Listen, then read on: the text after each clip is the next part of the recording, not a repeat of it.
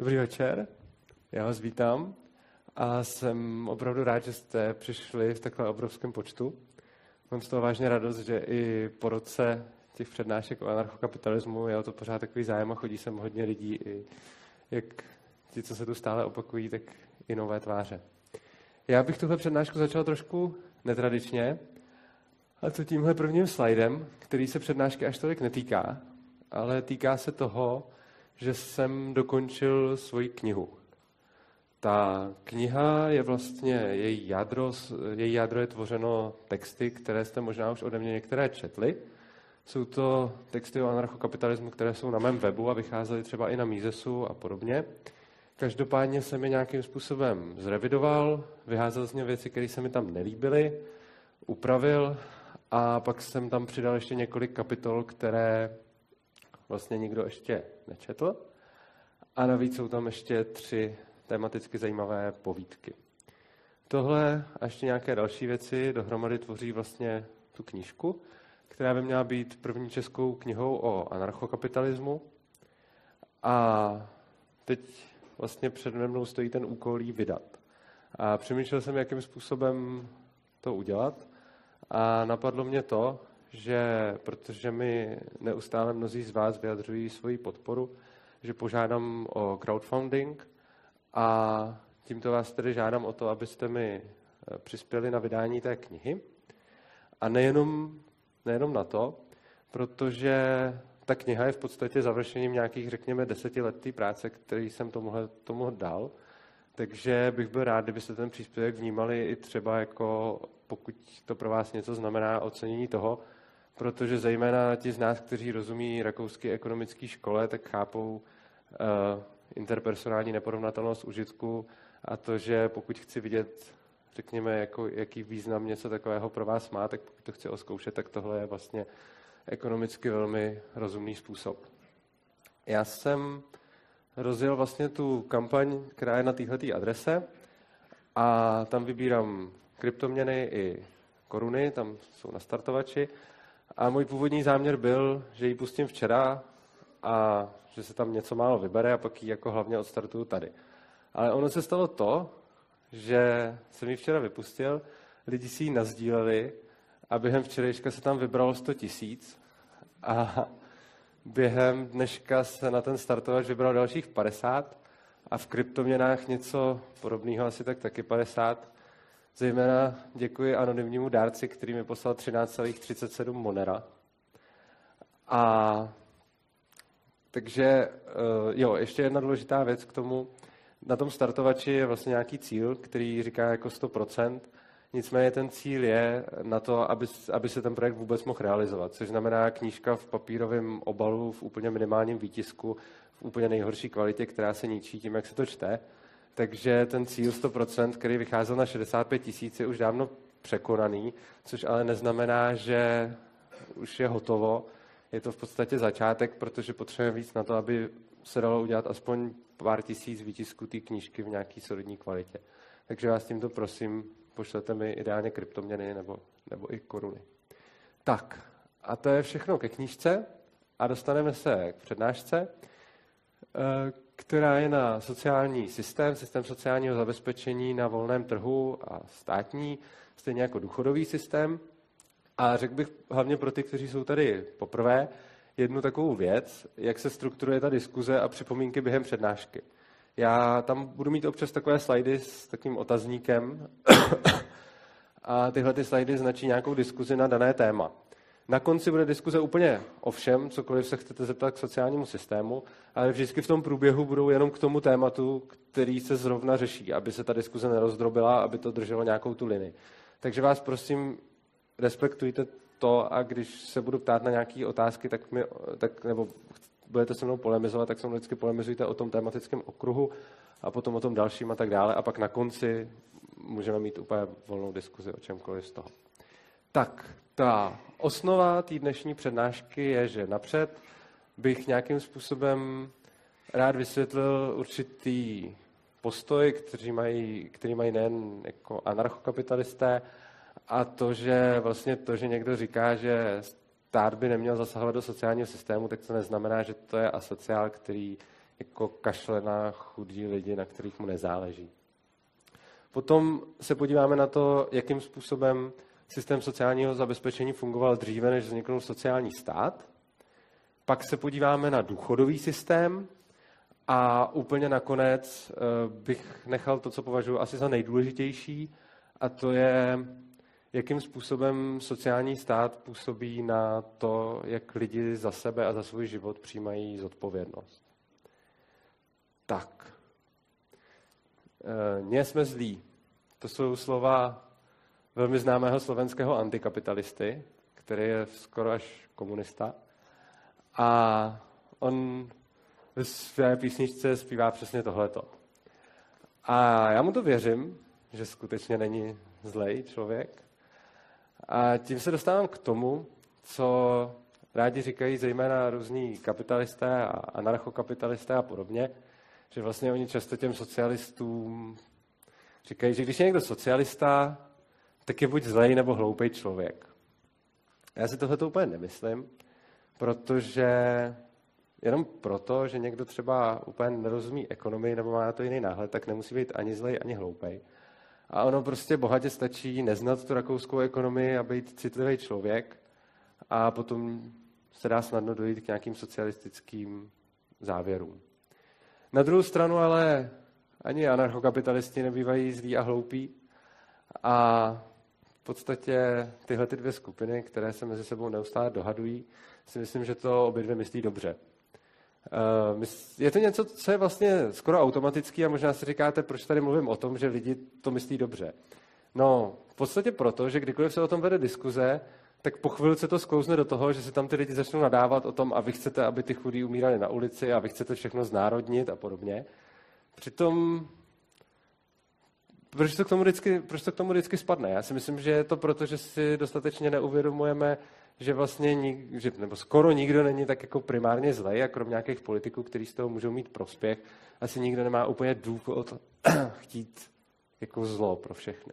No takže všichni chceme ty dobré věci, ale máme k tomu jiné přístupy.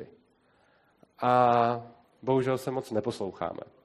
Což potom vede k tomu, že kapitalisti nadávají socialistům, že jsou jako zdý znárodňovači a že by nejradši nám všechno ukradli. A naopak socialisti nadávají kapitalistům a říkají jim, že jsou to sobci, kteří nemyslí na chudý a slabý a chtěli by, že jsou to sociální darwinisti, kteří chtějí, aby všichni jako umřeli. A já bych rád tenhle ten, tenhle ten postoj nějakým způsobem jako mírnil a snažil se hledat uh, společnou řeč, protože ta sociální spravedlnost je strašně kontroverzní téma. A tím se dostávám k první takové zajímavé věci, že často pravičáci z toho všeho viní příjemce podpory. Takže kolikrát můžeme slyšet, zejména od různých jako pravicových konzervativců, jak nadávají na nějaký nemakačenka a, a pobírače dávek a podobně. Já si myslím, že tahle ta zlost není moc oprávněná, protože ten, kdo za to může, si nemyslím, že je ten, kdo si jenom bere. Myslím si, že ten, kdo za to může, je ten, kdo to krade těm lidem, ten stát. Že vlastně jsou tady nějaké skupiny a lidi často říkají, fuj, tyhle ty nemakají a podobně. A na druhou stranu máme tady nějaký sociální stát a oni jenom využívají ty v úzovkách služby, který jim, který jim stát nabízí. No a další věc je to, že teď je otázka. Většina lidí ví, že to, že stát něco takového dělá, že to není moc efektivní.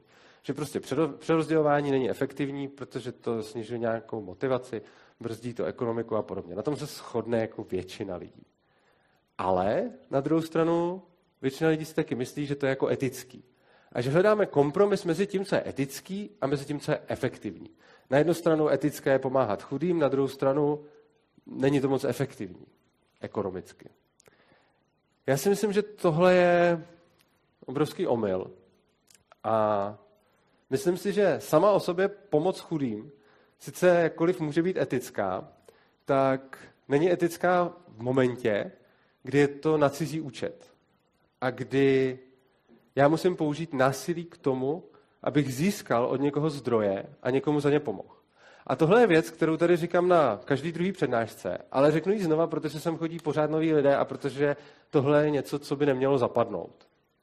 Prostě máme nějaké daně, což je eufemismus pro to od slova dávat. A je to eufemismus, dřív se tomu říkalo berně, což už bylo od slova brát. Ono se to tak hezky posunulo, ten, ten význam, aby to jako líp znělo. A i berně jsou vlastně eufemismus pro normální výpalný. A z etického hlediska vlastně není rozdíl mezi tím, když k vám mafie přijde vybírat výpalný a mezi tím, když stát k vám přijde vybírat daně. Oba dva vám říkají, dejte peníze a když je nedáte, tak proti vám bude použito násilí. A tohle, tohle loupení je vždycky nedílnou součástí každé sociální pomoci z hlediska státu, každé sociální politiky, každého toho sociálního státu a všeho toho, co označujeme za tak strašně morální.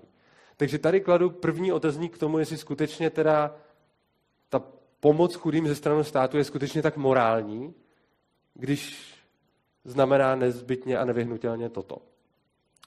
No a ohledně té efektivity, tam jednu zajímavou věc, a to je eh, zákon klesajícího mezního užitku. Eh, to je ekonomický termín a v podstatě učí se to normálně na ekonomii, mě to taky učili a je to vlastně zákon, který vám říká, že čím víc máte nějakého statku, tím menší hodnotu pro vás má nějaká jednotka. Takže třeba, když mám milion peněz, tak pro mě tisíc korun bude mít menší hodnotu, než když mám jenom deset tisíc korun. To na první pohled zní, že je pravda, ale v té ekonomii se to často prezentuje jako zákon. A já tvrdím, jako zákon to prostě neplatí. Neplatí to proto, že i když to často pravdou je, tak to prostě není pravdou vždycky. Úplně triviální příklad. Když máte nějaký sběratele a oni sbírají nějaké věci, tak tam se děje přesný opak. Čím je ta sbírka větší, tak tím ty kusy přibývají na hodnotě. Jo? Čili už tenhle ten protipříklad vlastně ukazuje, že to není nějaký zákon, který by musel platit vždycky. Je to něco, co si můžeme jako všímat, že to občas platí a je to fajn, platí to docela často, ale nemůžeme to vzít jako nějakou univerzální pravdu, jako nějaký předpis.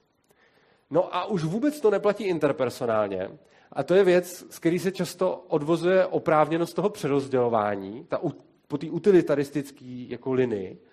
A to ta, že se vlastně řekne, když milionáři vezmeme tisícovku a dáme ji chudákovi, tak ten milionář to moc nepocítí a tomu chudákovi to hodně pomůže. A tohle je něco, na čem se prakticky všichni shodují, ku podivu i mnoho ekonomů, ale já zase tady musím říct, tohle prostě obecně neplatí. Ono to, neříkám, že to nikdy neplatí, ono to může platit. Ale rozhodně to není jako zákon, který, na který bychom si mohli všichni spolehnout. Proč? Protože ono to vychází z toho, že všichni lidi jsou stejní a že pro ně peníze znamenají to tež. Ale to přece není pravda. Určitě ve svém okolí znáte lidi, pro které jsou peníze důležité a znáte lidi, pro které peníze tak důležité nejsou. S chodou okolností bude platit korelace mezi tím, kolik má člověk peněz a jak jsou pro něj ty peníze důležitý. Logicky. Protože pokud jsou pro někoho opravdu důležitý peníze, tak se za nima jde. Pro toho, pro koho moc důležitý nejsou, tak za nimi moc nejde. No a my potom vlastně říkáme, že můžeme těm bohatým brát a chudým dávat a že jim to všem, a že tím jako zvyšujeme užitek v součtu ve společnosti, ale zapomínáme na to, že pro různé lidi ty peníze mají různou hodnotu a různý význam. Takže na, tom, na tohle to určitě je dobré nezapomínat, když se tím obhajuje přerozdělování, protože jedna věc je, že to tak může většinově platit, ale druhá věc je, že na to, aby jsme obhajovali nějaký globální a plošný násilí a zákon, tak nemůžeme přece ignorovat tu spoustu případů, ve kterých to prostě neplatí. No a tím se dostávám k tomu, že ten volný trh neznamená kašleme na chudý. Volný trh znamená nechme lidi dobrovolně, ať si vzájemně pomáhají. Což není to samý a dál se dostanu k tomu, že vlastně ta pomoc nařízená od státu, a to bude asi možná nejdůležitější věc, kterou v této přednášce chci postupně rozkrýt, je, že ona poškozuje i ty příjemce. Jakým způsobem poškozuje i ty příjemce a proč i pro ty chudí je lepší, aby byli na volném trhu a aby ta pomoc byla dobrovolná. To, k tomu se dostanu několikrát. No a tahle ta tvrzení, že to není antisociální a že to není kašlat na chudé, nejsou nějaká snaha zalíbit se nebo něco takového, protože kdybych se snažil zalíbit se, tak asi nemluvím úplně o tom, že stát je k ničemu, protože to je v podstatě dobrá cesta k tomu, jak všechny naštvat. A teď tady mám první takový blok otázek a já bych, vezmeme tak jednu až dvě, pokud, někdo je, pokud by někdo měl, a chtěl bych se zeptat, jestli to, co říkám, skutečně jako za asociální považujete, když říkám prostě o chudý by se měl starat teda trh a dobrovol, měl by to být dobrovolný a neměl by to dělat stát. Sociální stát vlastně jak, jako škodí. A teď, jestli to, co říkám, teď ne, nebudeme se bavit o tom, jestli to funguje nebo ne. O tom budeme mluvit dál a, a na to budou další otázky. Spíš bych se chtěl čistě zeptat, jestli věříte tomu, že ta strana třeba těch kapitalistů nebo anarchokapitalistů, že tam nemusí být motivace prostě kašleme na chudý. Že tam může být i opravdu ta upřímná motivace, myslím si, že trh je pro ty chudý, i pro ty chudý lepší. Myslí si někdo, že to tak není, nebo... Nikdo. Dobrý. To je zajímavý. Ale jsem rád, že jsme se shodli na tomhle východisku, protože možná vám to přijde jako trochu zbytečný úvod, ale věřte tomu, že v těch diskuzích k tomu vždycky nakonec se dojde, že nakonec je člověk jako obvinovaný z toho, že vlastně se na ty chudí chce vykašlat. No a teď se konečně dostaneme... Dík. A teď se konečně... Wow. a teď se konečně dostaneme k tomu, jakým způsobem to funguje nebo nefunguje. Je to obrovský argument vždycky, to by nefungovalo, stát, sociální stát potřebujeme, proč? No protože ty bohatý a silný by na ty slabý a chudý prostě kašlali. To je takové časté přesvědčení, ale ona to není úplně pravda. Není to pravda proto, že i dneska máme spoustu charity a spoustu skutečně bohatých a mocných lidí, kteří pomáhají chudým a slabým. To tak prostě je. A je strašně důležité si na tom uvědomit jednu věc. Tím, že ten stát vlastně tu roli bere na sebe, tak vysílá všem signál, tohle je práce státu. Do toho se, to není vaše věc. O to se má starat stát. Tím, že vlastně všechny už ve škole naučíme, trh nefunguje v sociální oblasti, musí to řešit stát, tak tím každému říkáte, chudí a slabí lidi kolem vás nejsou vaše starost, je to starost státu. A je to vidět i na tom, eh, že třeba dřív ty charitativní a dobročinné spolky byly vlastně mnohem prestižnější a lidi se o to zajímali nějakým způsobem možná trošku víc, eh, respektive takhle. Celkový objem toho bohatství je teď mnohem větší, což znamená, že víc lidí si tu charitu může dovolit. Ale dřív to byly vlastně jakoby větší část té společenské pozornosti, která do toho šla, eh, prostě z toho důvodu, že tam nebyl ten stát, který by tvrdil, tady se stará stát a není to, není to vaše věc.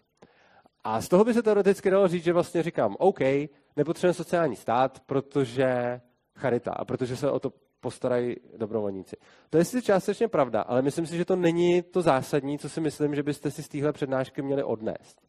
On je tam ještě jeden další jako strašně zajímavý element a ten naťuknu tím dalším argumentem, který zní, potřebujeme sociální stát, protože lidi jsou nezodpovědní, nemyslí na budoucnost a prostě na to všechno kašlou.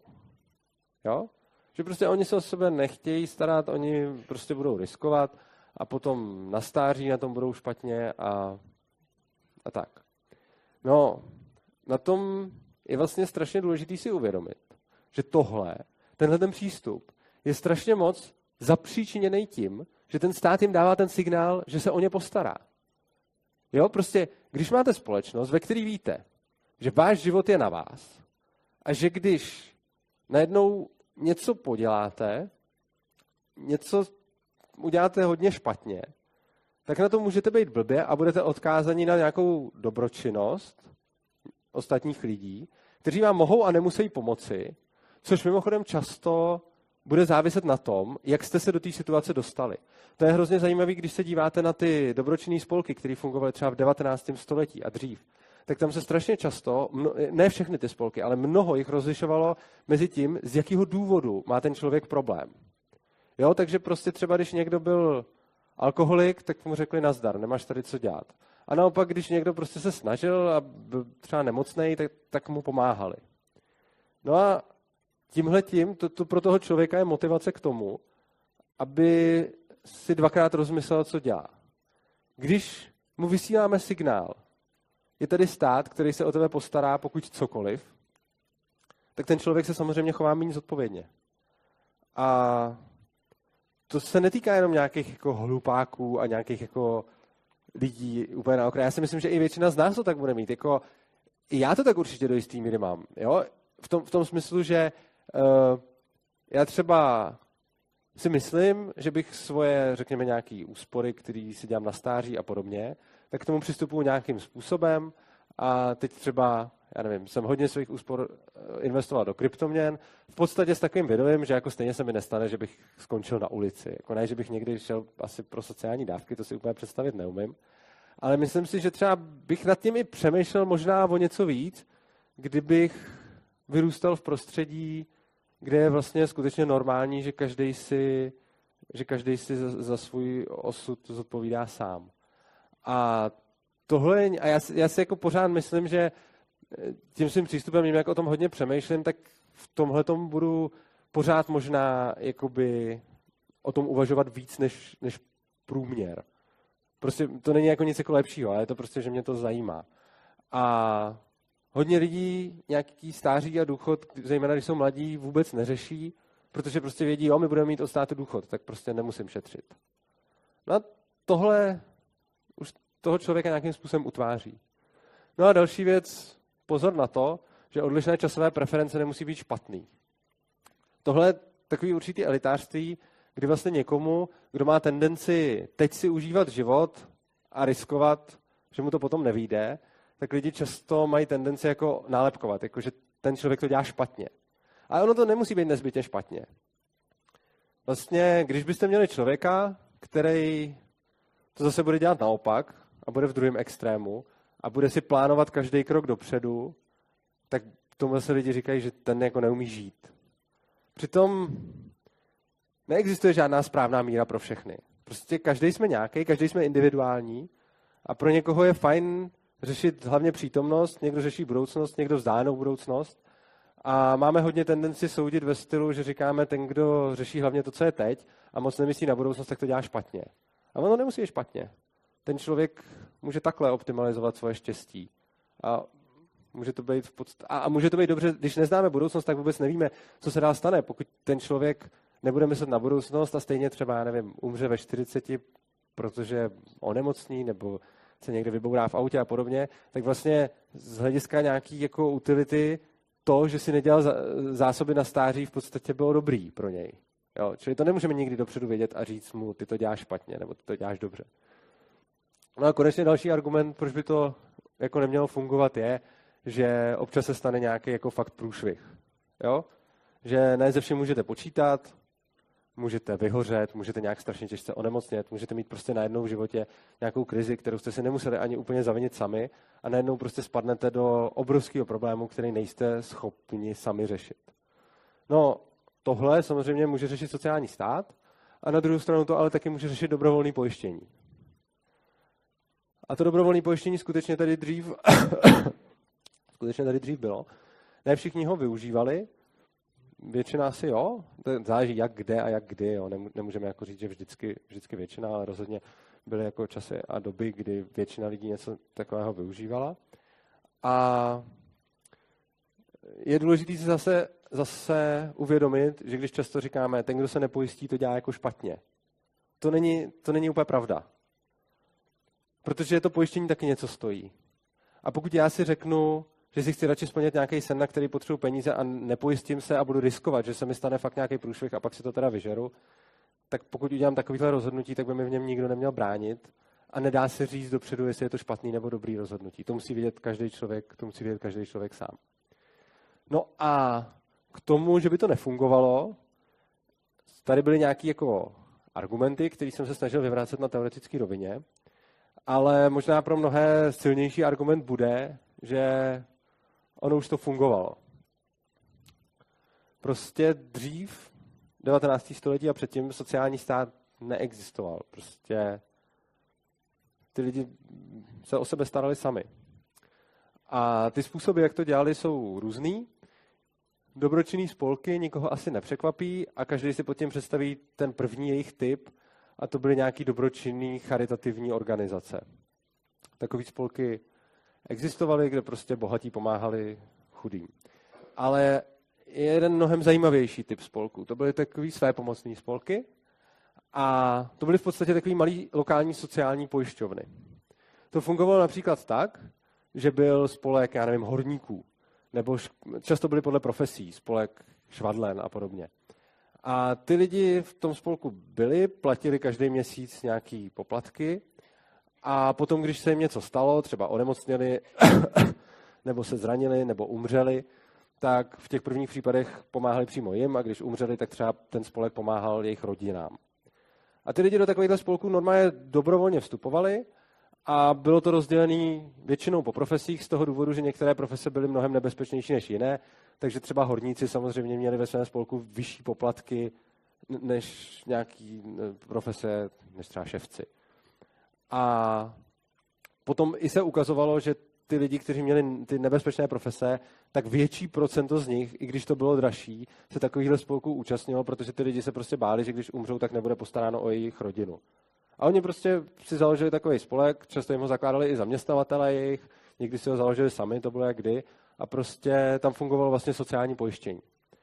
A bylo to sociální i zdravotní, jako to bylo tak půl na půl, ty podmínky byly různé. Každopádně bylo to sociální a zdravotní pojištění na bázi dobrovolnosti.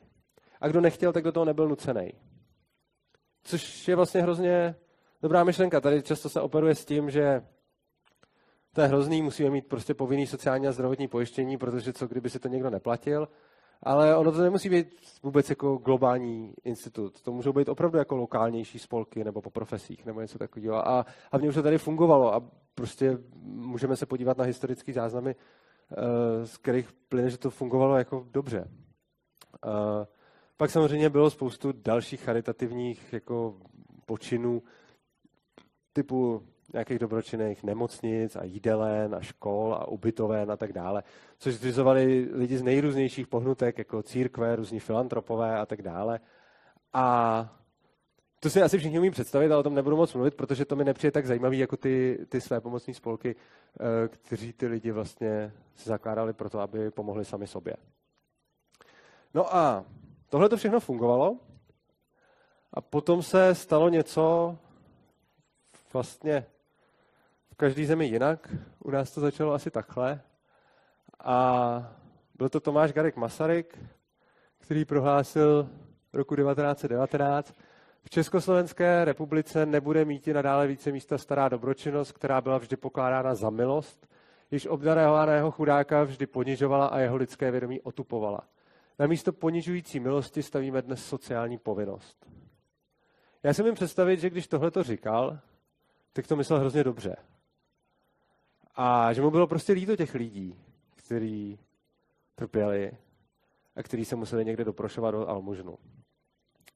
Ale ono to má bohužel poměrně nedozírné důsledky, které si myslím, že tehdy asi nikdo nemohl úplně domyslet do konce. Eh, ty První dva efekty, o kterých chci mluvit, je efekt na dárce a efekt na příjemce. Efekt na dárce asi nikoho úplně nepřekvapí.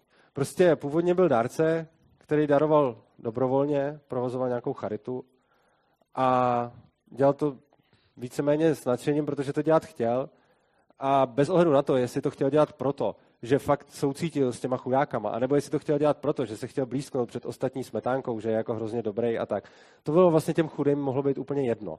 On to prostě dělal, protože to dělat chtěl. No a teď k němu přišel stát a řekl, ty to dělat musíš. No a logicky potom, protože lidi nejsou zvyklí a zejména tehdy nebyli zvyklí vinit z něčeho ten stát, tak si hledali jinýho vyníka. A tím se vlastně ta společnost začala dělit a vidíme to v té společnosti doteď, kdy ti, kdo musí darovat ty peníze, tak z toho viní ty, ke kterým ty peníze jdou. Ačkoliv oni nejsou ty, kde obírají. Obírá je ten stát. ale ten stát je hrozně dobrý v tom, aby vždycky tu zlost nasměroval vůči někomu jinému. Takže slyšíme i teď před volbama ty politiky, jo, prostě, že když chce někdo se zalíbit, řekněme, pravicovým voličům, tak poukazuje na to, že nějaký lidi žijou na sociálních dávkách a tak dále. A nepoukazuje na to, že stát je ten, kdo okrádá. Poukazuje na to, že někdo si žije za jeho peníze. Ale ten problém není podle mě v tom někom, kdo jenom natáhne ruku a něco dostane. Ten problém je v tom, kdo někomu něco vezme, aby mu pak na tu ruku mohl něco položit. Ale ta mnohem zajímavější věc je, a teď je to zase jeden z těch bodů, který se touhletou přednáškou bude pořád jako prolínat, a to je efekt na ty příjemce. Ono i pro ně je to totiž trošku špatný. Oni sice skutku přestanou být závislí na nějaké milosti. A jak říkal ten Masaryk, na jedné straně bude to sociální povinnost, a to na druhé straně logicky musí vytvářet právo. Právo na pomoc v nouzi. A je obrovský mentální rozdíl mezi tím, když jste v háji, nic nemáte a za někým jdete a on vám něco dá a vy jste mu za to vděční. A je obrovský rozdíl mezi tím, když jste v háji a víte, že máte právo na to, aby vám někdo něco dal. Váš přístup v hlavě k tomu je úplně jiný. A my se nemůžeme divit tomu, že hodně lidí na těch dávkách zůstane a že je takzvaně zneužívají. Podle mě nezneužívají, podle mě je využívají. My jim říkáme, že oni na to mají právo. Tak oni prostě využívají svého práva. Protože jim to říkáme už od malička, že na to mají právo. Že kdo je chudej, tak má právo něco dostat. A tohle, ale nakonec hodně lidí z toho udělá závěr, to je hrozný, ono to ublíží společnosti. Což je jedna věc, ale ono to hlavně ublíží těm lidem. Protože když jste odkázaný na nějakou tu, jak říkal Masaryk, ponižující milost, tak se sakra snažíte s tím něco udělat. A rozhodně nebudete kousat do té ruky, která vám něco dává. A budete se snažit postavit na vlastní nohy. Neříkám, že úplně každý. Ale rozhodně větší část lidí, než v případě, kdy jim řeknete, máte na to právo. V momentě, kdy na to mají právo, tak oni se ještě logicky budou stěžovat. Dostáváme málo, měli by dávat víc, oni se mají dobře. A když někomu řeknete, že má právo na to, aby nebyl chudý, tak začne vinit ty, kdo jsou bohatší, že kvůli nim on se má špatně. A tohle je, jsou dopady toho, co ten Masaryk pravděpodobně myslel hrozně dobře, ale co se prostě vymklo a co dopadlo tím jediným způsobem, kterým to dopadnout mohlo. No a ještě se na to můžeme podívat z jednoho pohledu, trošku jiného. A to je, že vlastně ta pomoc může být globální a lokální. Já jsem to doteďka pojmenovával jako stát a trh. Ale my se na to můžeme podívat i tak, že stát poskytuje tu pomoc centralizovaně a trh ji poskytuje decentralizovaně. Stát má prostě nějaký aparát a řekne, každý na tomhle území má právo na tyhle a tyhle dávky podle toho a toho zákona. Decentralizovaná pomoc znamená, že ty bohatý lidi nebo kdokoliv, kdo má zájem, kdo chce, tak může ostatním pomáhat. A sám si vybírá komu, proč, jak, za jakých podmínek. A když porovnáte tyhle ty dva přístupy, tak upřímně řečeno, já jsem na tím přemýšlel a mně přijde, že ten centralizovaný prostě ani nemá žádnou rozumně jako výhodu. Mě, jako když se na tím zamýšlím, mně přijde, že ten systém má jenom samý nevýhody. Jako všechny myslitelné výhody jsou na straně té decentraliz- decentralizace, který, o čem mluvím. No, například a především ta lokální pomoc zohledňuje specifické potřeby toho člověka. Zatímco, když chceme udělat centralizovaný systém pomoci chudým, sociální stát, tak musíme mít nějakou definici toho, kdo je chudej, kdo má právo na tu pomoc. A ta definice musí platit pro všechny. Protože to musí být v nějakém zákoně. A někde bude sedět nějaký úředník nebo politik, který vymyslí, jak, jak všichni se musí zapasovat do nějakých škatulek. A je strašně zajímavý, že každý se vlastně shodne na tom, že lidi jsou různý. Jsme unikátní stěhové vločky. A nikdo tomu nebude oponovat. Každý ví, že lidi jsou různý. A pak někdo přijde a řekne, tady mám univerzální systém, který definuje chudýho a řekne mu, kolik má každý chudej dostat v jaký situaci a v který pomoci a to musí platit pro všechny na tomhle území. Přece vůbec nejde dohromady. Oproti tomu ten lokální systém může zohledňovat specifika a případy. A každý si to může zařídit po svým, podle toho, co má zrovna v lokální oblasti za problém. Což navazuje na druhou výhodu toho decentralizovaného systému. Ty, ten dárce a obdarovaný k sobě mají blíž. Což je mimochodem výhoda pro oba. Jednak pro toho dárce, protože on vidí, kam ty jeho peníze jdou, co za ně dělá a že se třeba někdo za ně má dobře. Buď, pokud je to nějaký jako ze srdce filantrop, anebo aspoň ti může dobře machrovat ve svém okolí, jaký je bohatý a jaký je grant, že může tady živit x nemocných. Což je úplně jedno, jakou má motivaci. Prostě ten výsledek je, ten výsledek je stejný. A naopak ten dárce zase vidí, že někdo se musí vzdávat svého bohatství, někdo konkrétní, aby on si mohl žít. A zase je to obrovský mentální rozdíl, když vidíte, já jsem tady chudej a tady Pepa Pomáčka odvedle je hrozně bohatý a on si nekoupil auto, abych já mohl něco. To je něco úplně jiného mentálně, než když mi někdo řekne, máš právo dostat peníze a většina lidí vůbec ani neřeší, odkud pocházejí a, a, a nic. Což znamená, že zase ta jejich motivace s tím něco dělat je někde úplně jinde. No a další věc je, že se šetří náklady na tu byrokracii, která je nad tím. Když je ta decentralizovaná lokální pomoc, tak na to nemusí být někdo, kdo ty pravidla vytváří a nemusí tam být ta pyramidová hierarchická struktura těch úředníků a politiků, ale prostě funguje jenom ta, to spodní patro té pyramidy. Čili ty, kdo reálně pomáhají. Ty reální dárci nebo filantropové nebo takhle. A neexistuje nad tím žádný ministr a politik a úředník. Ty všichni samozřejmě něco stojí. A ty všichni stojí peníze, které můžou být využitý na jiné věci, například i pro ty chudý. No a o tomhle všem uh, psal jeden můj, taky jeden z mých oblíbených autorů, a to je Hinek Řihák. A ten napsal neuvěřitelně dobrý články, který se teda většině lidem nelíbí. Mně přijdou úžasný.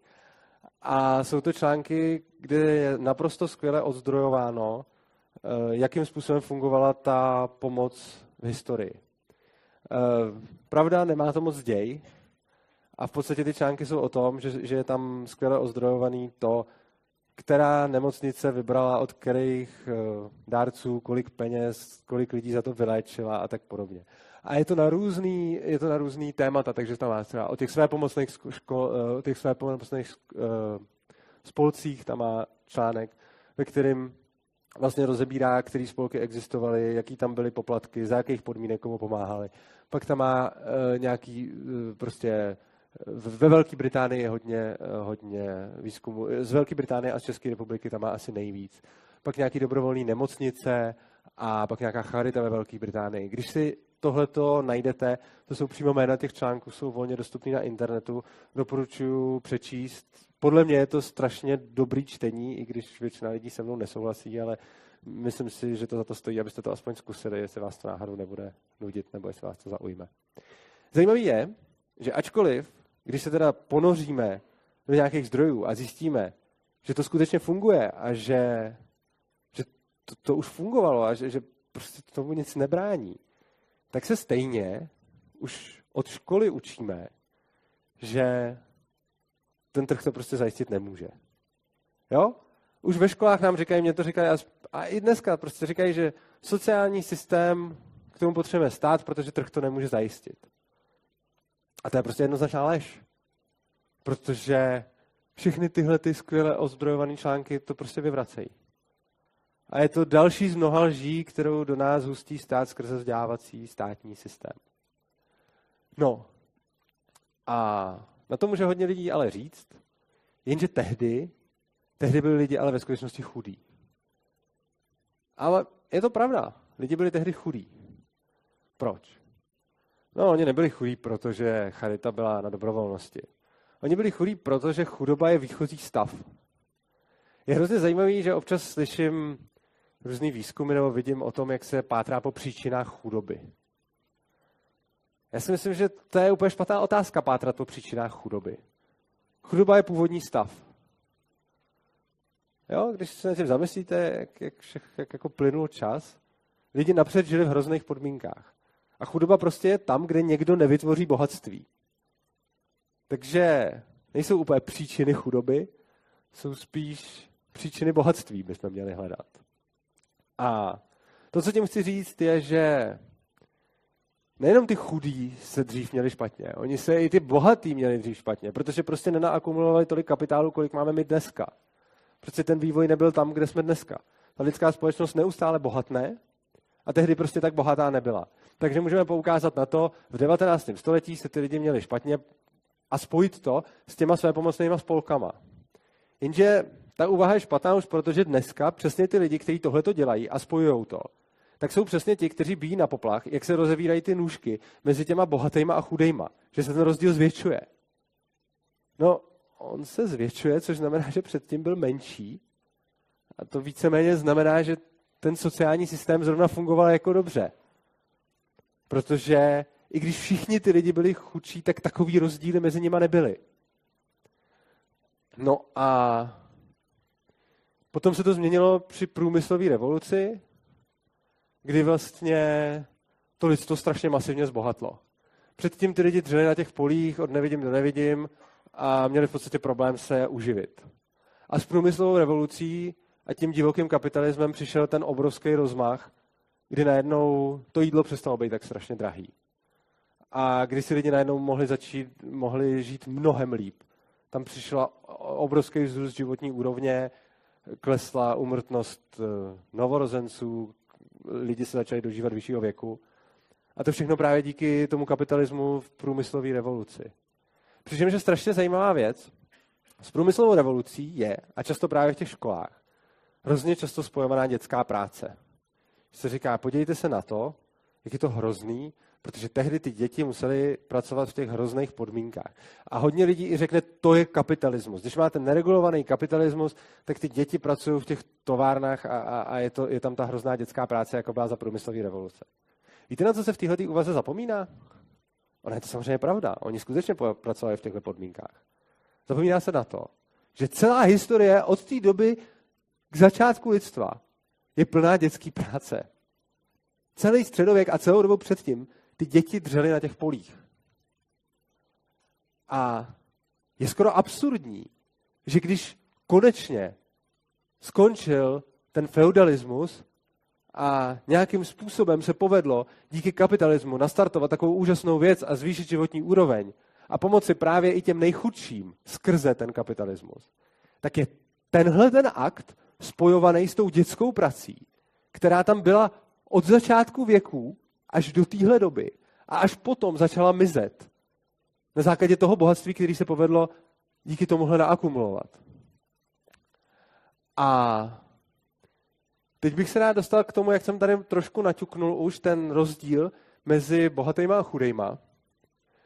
A že se ty nůžky rozevírají. Často slyšíme takový ty poplašní zprávy, vždycky jednou za čas se dostanou někam do médií, takový to jedno procento nejbohatších vlastní, a já teď si nepamatuju přesně to číslo, 80, 60% všeho bohatství. A, a nebo prostě top 100 lidí je bohatších než druhá polovina světa. Prostě tyhle ty jako nepoměry.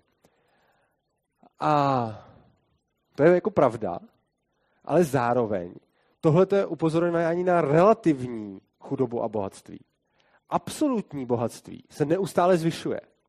Což znamená, že ano, ti bohatí neuvěřitelným způsobem bohatnou, ale oni i ty chudí bohatnou.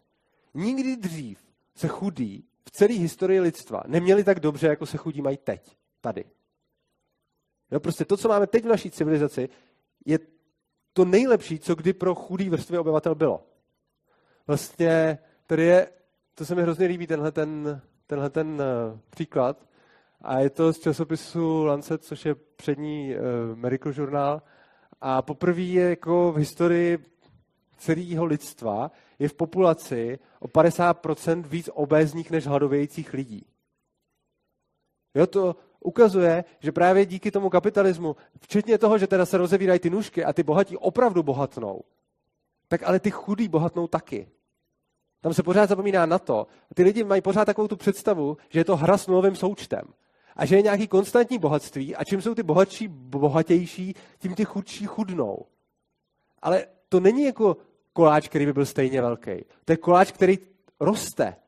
A ano, i když ty chudí z něj mají menší část poměrově, tak mají pořád mnohem větší kus koláče. A je to vidět přesně na tom, že zatímco ještě před pár stovkama let byla obezita naprosto vzácná a strašně moc lidí hladovělo, tak teď je obézních mnohem, mnohem víc než hladovějících. Celosvětově mimochodem, aby bylo jasno. Není to nějaký jako jenom z Evropy to, nebo Ameriky, tam už je to jako ultra, ale prostě i celosvětově tohle to platí. Což je vlastně jako skvělý. A jak se toho dosahuje? No, celý to stojí na tom, že dobrovolná změna zlepší situaci obou stran. Jinak by k ní nedošlo. Konkrétně, když někdo strašně zbohatne, nějaký kapitalista, tak většinou díky tomu, že se mu povede masově prodat něco lidem. Cokoliv. Prostě do, máte nějaký nápad, povede se vám nějaká technologie a všem to prodáte. Třeba všichni mají doma krabice s ledem, do které dávají potraviny a vy vymyslíte ledničku. A všem prodáte ledničky. Strašně zbohatnete. Jste hrozně bohatý kapitalista. Ale všichni ty chudí který si od vás každý koupil jednu ledničku, tak se jim zlepšila životní úroveň, protože už nemusí chodit pro led a dávají ho do ledničky. A tohle to je vlastně ze vším. Čili tím, jak se celkově zvyšuje to bohatství ve společnosti, tak ano, bohatí bohatnou strašně rychle, ale chudí taky bohatnou. Ten proces je v pořádku, protože to rozebírání těch nůžek přesně je důsledkem toho, že někdo prodá milion ledniček a strašně moc na zbohatné, ale každý, kdo si od něj koupí ledničku, si trošku polepší taky. No a tím se dostávám k tomu, že ten kapitalismus je teda vlastně bohatství, zatímco ten socialismus vede prostě k chudobě. To jsme tady rozebírali na předchozích přednáškách, tady to spíš vypichu jako takovou zkratku. Kdo tady předtím nebyl, tak se může podívat na YouTube, kde mám záznamy ze všech těch předchozích přednášek. A chci tady dát jeden provokativní příklad, a to je Švédsko. Švédsko, který často socialisti uvádějí jako podívejte se, tam ten socialismus funguje. To je neuvěřitelně domýšlivý a drzý. Stačí se totiž podívat trošku do historie. A když se podíváte do historie Švédska, tak zjistíte, že to byla strašně chudá země.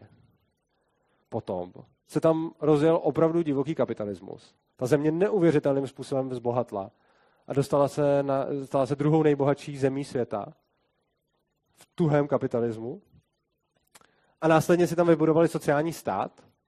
A jo, oni jsou pořád bohatí, ale ten jejich růst se tím zbrzdil. Takže Švédsko je krásná ukázka země, kde tolik zbohatli kapitalismem, že si teď už můžou dovolit i socialismus. A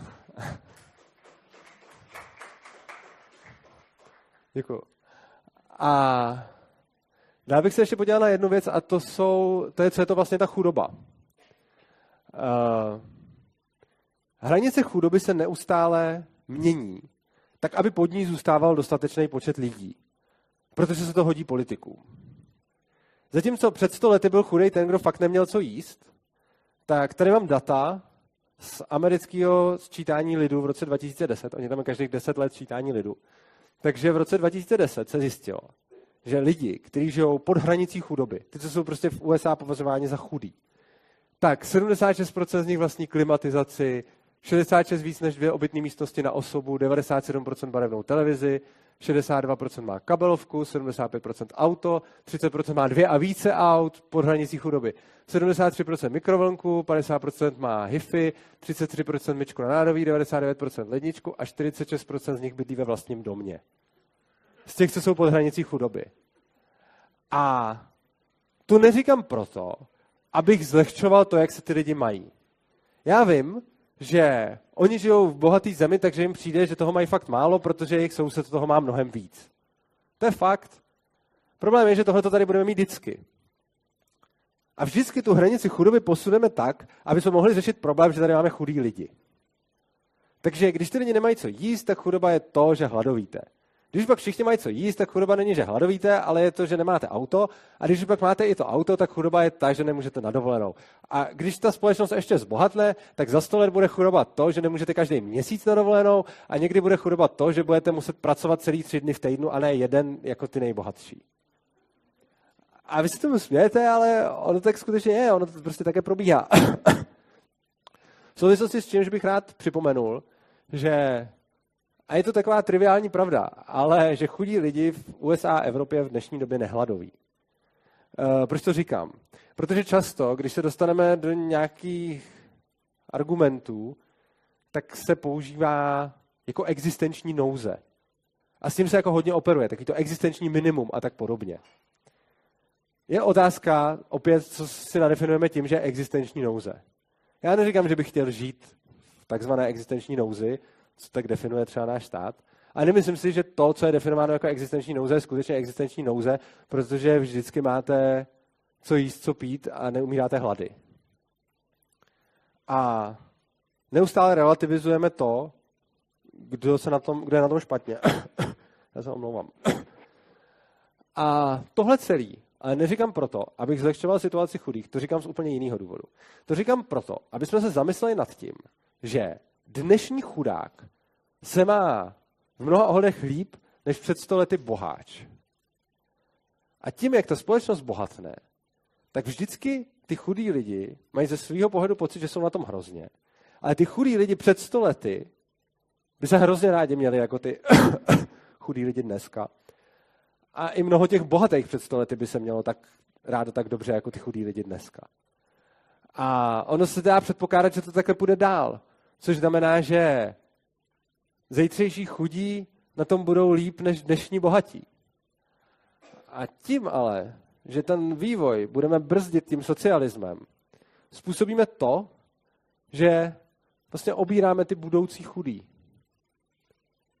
Jo, protože tím, že teď tady bude kapitalismus a ta společnost bude skutečně efektivně bohatnout, tak příští generace chudých na tom bude líp, než když tady teď budeme mít socialismus, který sice bude zavírat ty nůžky, ale zároveň brzdit ten růst. A tím chci říct, že ta poenta není, že kapitalista je ten, kdo k těm chudým nepřeje. On se na to jenom dívá z trošku jiného úhlu. A nemyslí si, že cílem je srovnávat tu relativní chudobu a bohatství, ale cílem je, aby ta, to absolutní bohatství bylo co nejvyšší. No a tím se dostáváme k další... Promiňte. Děkuji ti. Dík. Tím se dostáváme k dalším otázkám.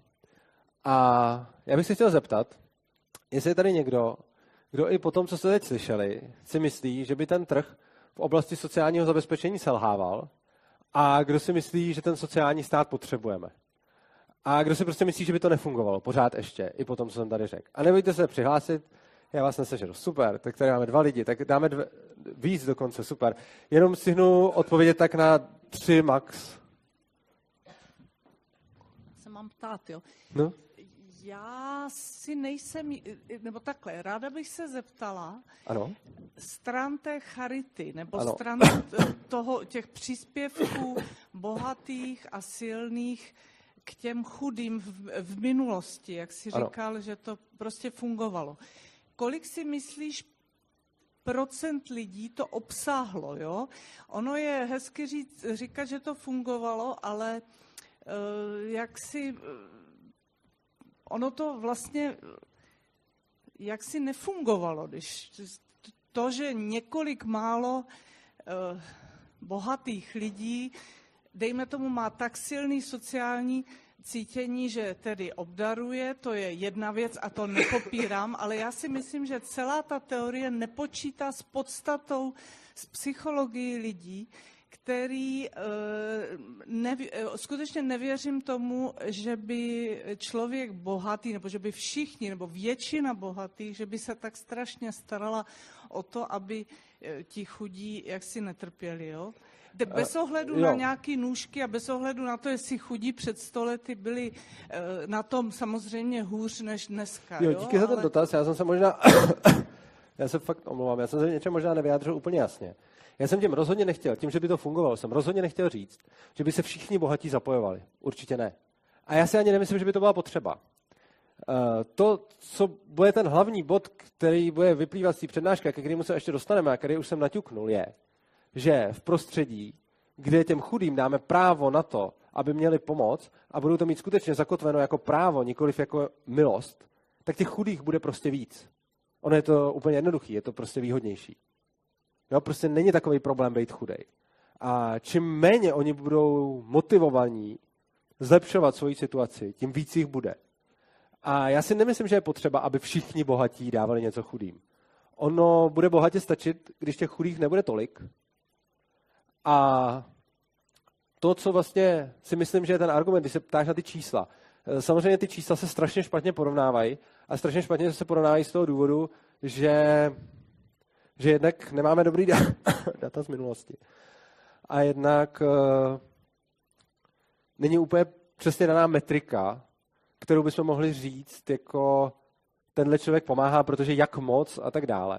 Ale ten fakt, že se ty nůžky neustále rozevírají, což je to, na co mimochodem upozorňují právě ti socialisté, ukazuje na to, že předtím ty rozdíly relativní byly menší.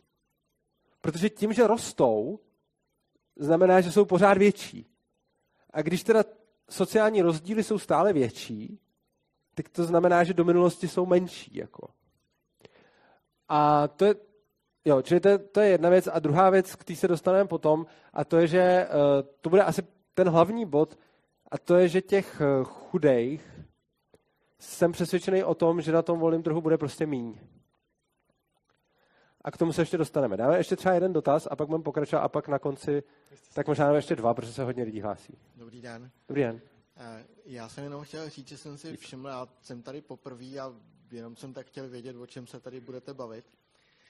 Ale nicméně mě třeba zaujala ta statistika z té Ameriky. Ano. Jo. Protože já si myslím, že je to hrozně tendenční, to, co tam bylo napsáno. Protože tam jsme se bavili pouze jen o nějakých majetkových záležitostech, co se týče nějakých eh, statků. Souhlas. Ale Eh, to, jestli jsem chudej nebo nejsem chudej, možná nezávisí na tom, kolik mám aut, ale jestli mám třeba dostupnou zdravotní péči, jestli mám dostupný vzdělání. A to si myslím, že právě my jsme u nás v Čechách zvyklí na tom, že máme jednak uzákoněnou zdravotní péči, dokonce vzdělání, a že to v té Americe není, takže ta statistika, která tam byla, byla velice tendenční a eh, vůbec jako nenahrává tomu, že by se tam snad měli tak dobře. No, eh, ta statistika, je, to jsou fakta a samozřejmě máte pravdu, že tady máme třeba povinný zdravotní takzvaný pojištění, ono je to ve skutečnosti daň, a někde ho nemusí mít povinný. To je fakt, ale to, že si někdo radši koupí dvě obytné místnosti na člověka a druhý auto a tak dále, než aby si zaplatil zdravotní pojištění, tak to je jeho volba a on tím preferuje, že si víc cení toho mít třeba dvě auta, než být zdravotně pojištěný. Tím ho nesoudím. Já neříkám, že to je špatně. Může to být v pohodě. Prostě někdo může toužit potom mít dvě auta a zariskuje si to, že nebude pojištěný. Fajn. Eh, prosím vás do mikrofonu. Ta statistika jako mě přijde tendenční v tom, že eh, cena auta a cena zdravotní péče v Americe má jiný poměr než cena auta a zdravotní, cena zdravotní péče v Čechách. No, no, to je možná... Takže tom... to, na čem se to tam ukazovalo, tak byly tam ty nižší výdaje a ty vyšší tam vůbec nejsou uvedený. No, tak tam bylo třeba bydlení a tak dále, takže nemůže, no. jakože, samozřejmě tam byly, to byl nějaký průřez, jo. Takže můžeme říct cena auta oproti ceně zdravotnictví, teď otázka, samozřejmě záleží, jakýho auta, jakýho zdravotnictví.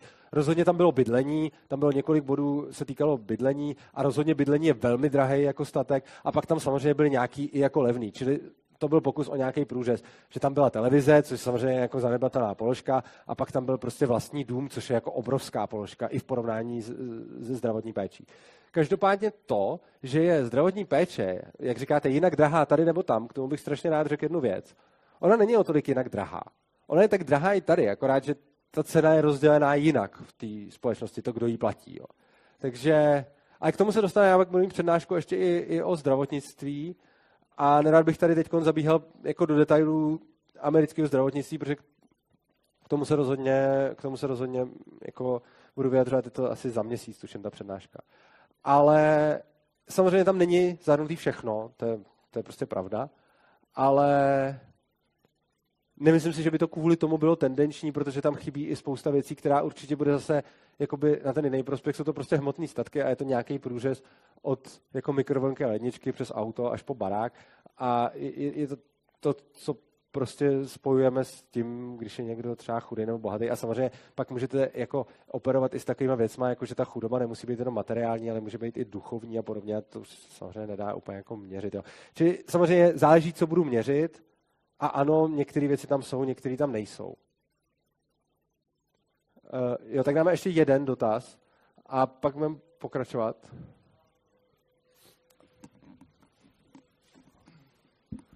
A já rozhodně souhlasím s tím, že pokud je chudej motivovaný k tomu, že něco dostane, tak bude nějakým způsobem, nebude mu tolik vadit, že je chudej, ale spíš mě jde o ten rozdíl mezi tou dobrovolnou pomocí a tou státní pomocí, ano. kdy ve chvíli, když ta dobrovolná pomoc tady je, tak je otázka, jestli je dostatečná. Pokud jako dostane pomoc 10% lidí, kteří si jich zaslouží, nebo který by ji potřebovali, oproti tomu, že tam nastaví se nějaká hranice chudoby, jasně, a dostane tu pomoc třeba 80% za cenu toho, že těch eh, chudých bude víc, tak si myslím, že ten systém je stále lepší, než ten systém, kde těch tu pomoc dostane mnohem méně lidí. No to je přesně to, o čem jsem mluvil.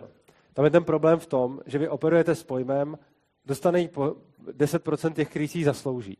Jenže to, jestli si ten člověk zaslouží, proč to má vůbec záviset na tom, jak bohatý je jeho soused a jaký máme zrovna průměr jako životní linie. Jako, nějak, jako, to je to přesně, o čem jsem mluvil. My se na to díváme jako z současného pohledu a vůbec jako neřešíme nějaký vývoj v čase. Ale zkuste se na to podívat trošku z větší dálky. Prostě dneska si podle vás bude 10% lidí, co si ji zaslouží a tu pomoci zaslouží ten, kdo je zrovna v dluhách a má co jíst, má byt, má teplo, světlo a nic se mu neděje.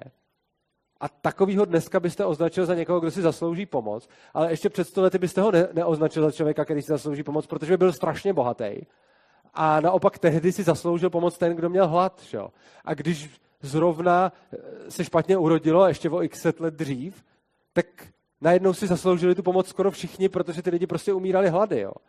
A, a zase v budoucnu budete takhle soucitně uvažovat o lidech, kteří jsou takový chudáci, že mají prostě tři auta a vilu, ale na dovolenou na Kanáry si zajedou jenom jednou za půl roku. A vy se tomu teď můžete vysmát. Ale z pohledu těch lidí v 19. století je úplně stejný výsměch to, co my dneska považujeme za hranici chudoby. A já nechápu, proč bychom měli to, kdo si zaslouží pomoc, odvozovat od toho, jak se mají nějaký lidi okolo. Jako celý ten konstrukt toho zasloužit si pomoc vychází pouze z toho, že soused se má líp. Tam neexistuje žádný globální měřítko na zaslouží. A pokud bychom to základní globální měřítko dali na má co jíst, no pak v Evropě a v Americe jsme za vodou a nezaslouží si pomoc nikdo, protože všichni mají co jíst. Protože i ten, kdo si sedne na hlavák a bude tam dvě hodiny somrovat, si vy, vyžebrá na to jídlo prostě. Takže uh, já budu teď pokračovat v přednášce, pak se ještě dostaneme k dalším, uh, pak se ještě dostaneme k dalším dotazům, ale je prostě strašně důležité se dívat na to z toho, z toho globálnějšího hlediska, hlavně v tom čase, a nezapomínat na to, že je to všechno relativní. Což mimochodem je i zajímavý na tom, že ta teorie toho volného trhu vlastnických práv a kapitalismu je neustále neměná. Jo, to, to je prostě věc, která ty teorie, když vezmete, já nevím, míze se, tak by se dali úplně v pohodě položit do 15. století, dali by se položit do 19. století, dali by se položit do 20. a dali by se použít dneska. A nemusíte na nich měnit vůbec nic. Teorie těch socialistů jsou neustále jenom opřený o to, jak bohatý je soused. Protože to, co považují za chudobu, se jim neustále mění v čase a, a místě. A celý to pracuje s nějakou závistí a ne s nějakou objektivní potřebou.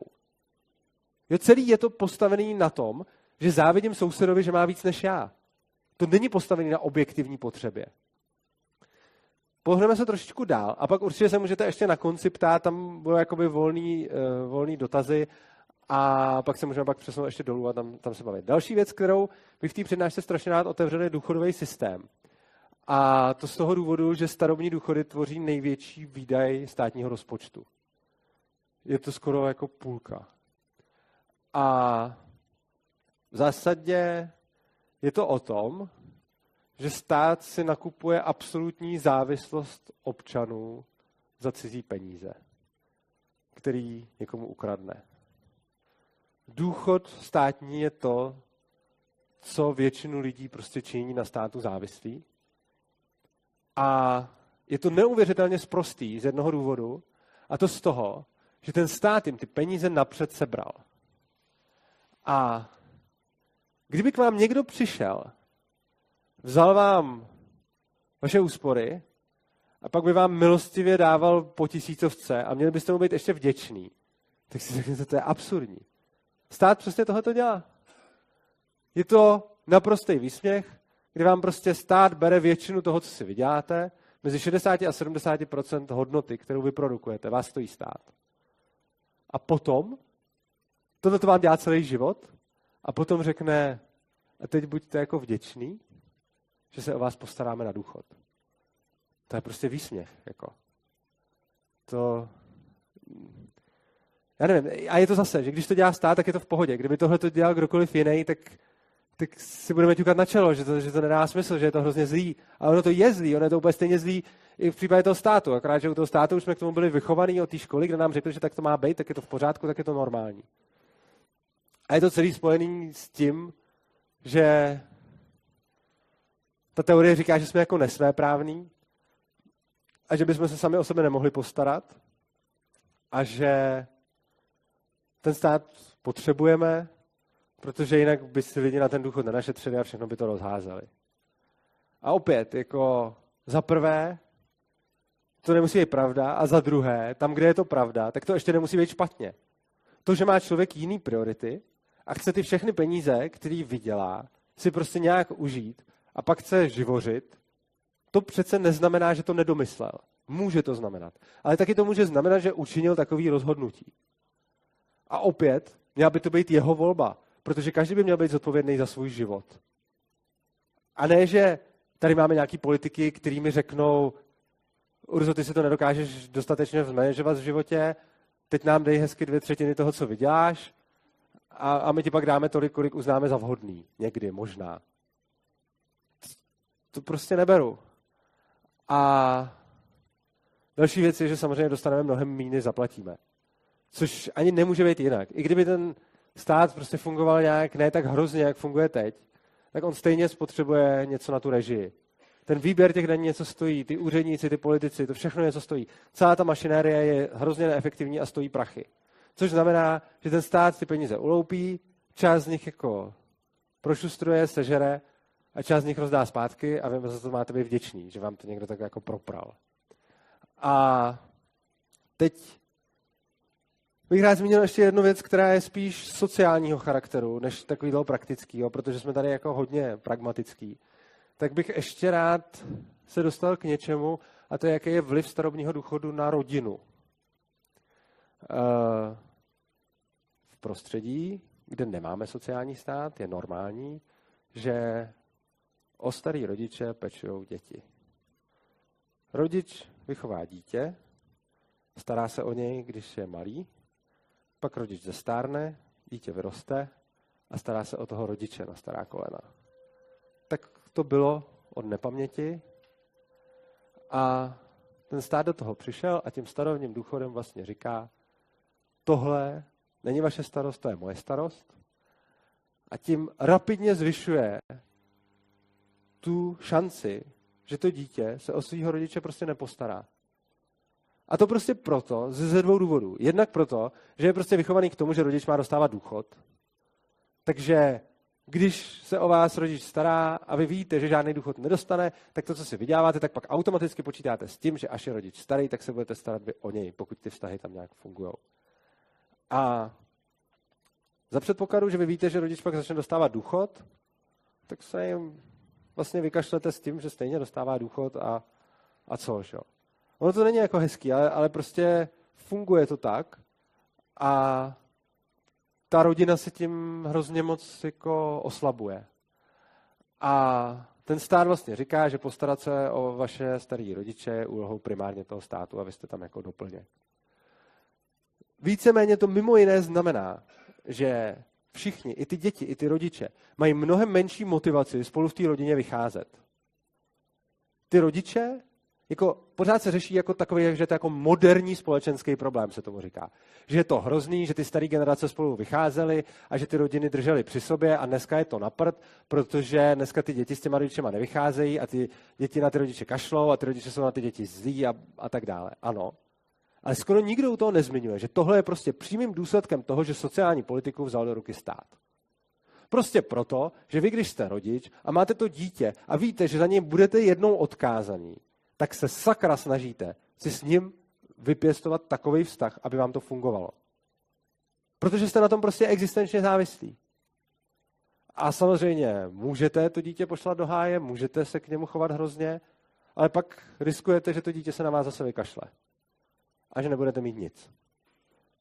V případě, že stát řekne, my se o vás postaráme, tak máte mnohem nižší motivaci udržovat si dobrý vztah v té rodině, protože ta rodina se může v pohodě rozdělit a nikoho to netrápí, nebo tak je to trápí samozřejmě, to jsem přehnal, ale není tam ten existenční problém. A teď mám jednu otázku, zase čistě k tomuhle, a dostaneme se zase potom dál k obec, jako to už je poslední takový blok otázek k něčemu konkrétnímu, pak už se dostaneme k obecným. Jestli si někdo myslí, že jenom tohle samo o sobě by nemohl být náhodou takhle argument k tomu, proč ten sociální stát nemít. Prostě myslíte si, že to za to stojí? Jako jste někdo schopen jako říct s plným vědomím, ano, já si myslím, že sociální stát potřebujeme a že prostě to stojí za to, že rozbijeme ty rodiny a že prostě oslabíme vztahy v těch rodinách. Já ani nedokážu na základě tohohle jednoho argumentu říct, že to za to nestojí. Jo? Pozor. Já jenom říkám, že si myslím, že tohle je tak strašný etický problém, že ho prakticky nejde rozhodnout. Já se opírám, proč říkám, že to nestojí, se opírám o úplně jako jiný věci z jiných oblastí. Ale tohle samo o sobě je podle mě něco, co se úplně přehlíží a co je naprosto zásadní a na co skoro nikdo nepamatuje. Takže kdo z vás je schopný říct, ano, můžeme rozbít rodinu za cenu toho, že budeme mít sociální stát? Mikrofon, prosím. Já se obávám, že toto je demagogické tvrzení, toto. Ne, ne, eh, rodinný vztahy nezávisí jenom na tom, jestli někdo na někom je existenčně Já jsem neřekl jenom, já jsem řekl také. No ale eh, teď si postavil tu otázku tak, že kdo teda si myslí, Ta že to za stojí to dobře, stojí. protože ten, těch rodin je obrovský počet. A vzhledem k tomu, že tam máme spoustu faktorů, tak v tom velkém statistickém vzorku těch, těch spousty rodin bude bez pochyby mnoho takových, kteří dojedou právě na tohle. Není to jediný důvod a není to všechno. To jsem nikdy neřekl. Ale ta otázka takhle stojí naprosto správně z toho důvodu, že i když ne každá rodina, která má problémy, má problémy kvůli tomuhle, tak některé ho mají. A ta otázka zní, jestli tyto rodiny, které tyto problémy mají a neměly by je, nebejt sociálního systému, jestli se to za to stojí.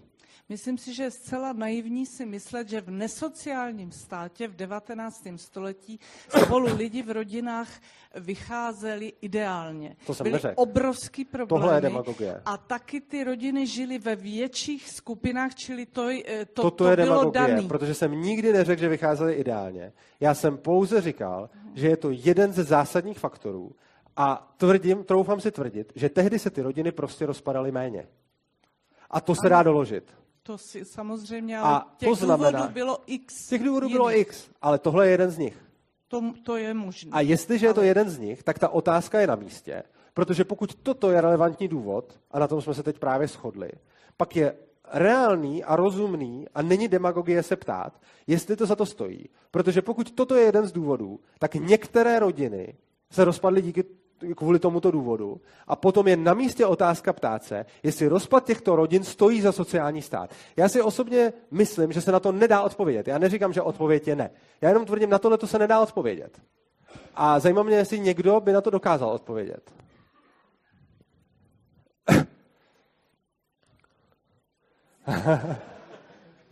ahoj, pěkný večer. Zdravím. Já vlastně nevím, jestli na tu tvoji otázku dokážu odpovědět, protože pro mě byla taky velmi jako těž, těžko ložená a nebyla dovysvětlená. Aspoň jsem to nedokázal z toho, jak to Teď jsi mi dovysvětlil? Teďka ne? tomu rozumím trošku víc. Okay. A zkusím jenom uh, říct, že uh, ty, ty to pokládáš tak, že vlastně uh, pokud máme sociální stát, tak to nějakým způsobem narušuje rodinu. Chápu to správně? Mm, ano. Neříkám, že je to jediný mm, jasně, důvod jasně. a tak, jenom, to, že to, to je pochopil. jedna z... Ro, ro, rozumím. A na druhou stranu já vnímám i jako určitý mechanismy trhu, který můžou mít úplně stejný dopad. Jo?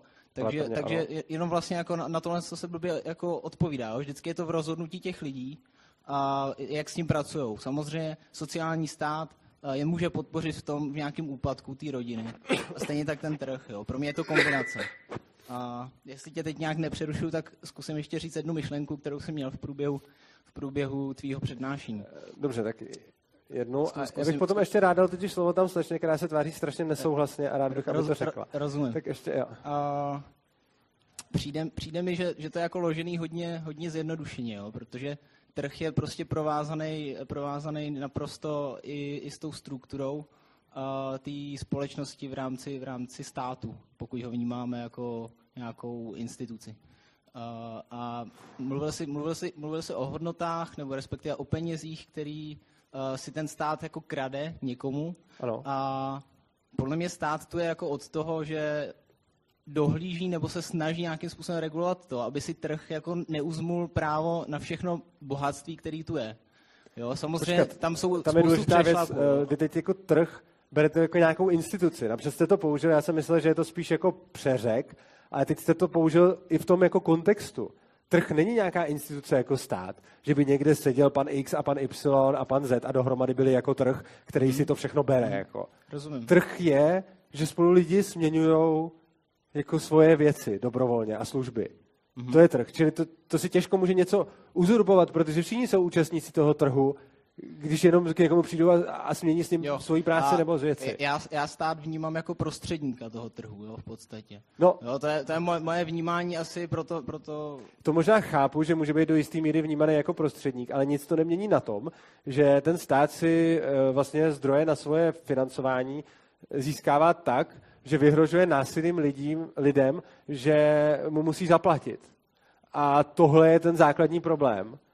A to prostě si myslím, že jo. se nedá obhájit tím, že řeknu, no jo, ale ono by někde bylo taky špatně, nebo něco takového. A nemůže to být tak, že stát je svým způsobem nějaký garant a prostředník mezi tím, aby si lidi, jednotliví lidi, eh, prostě řekli, tady je prostě moje pole, tady je můj les. Ty dvě věci se nevylučují.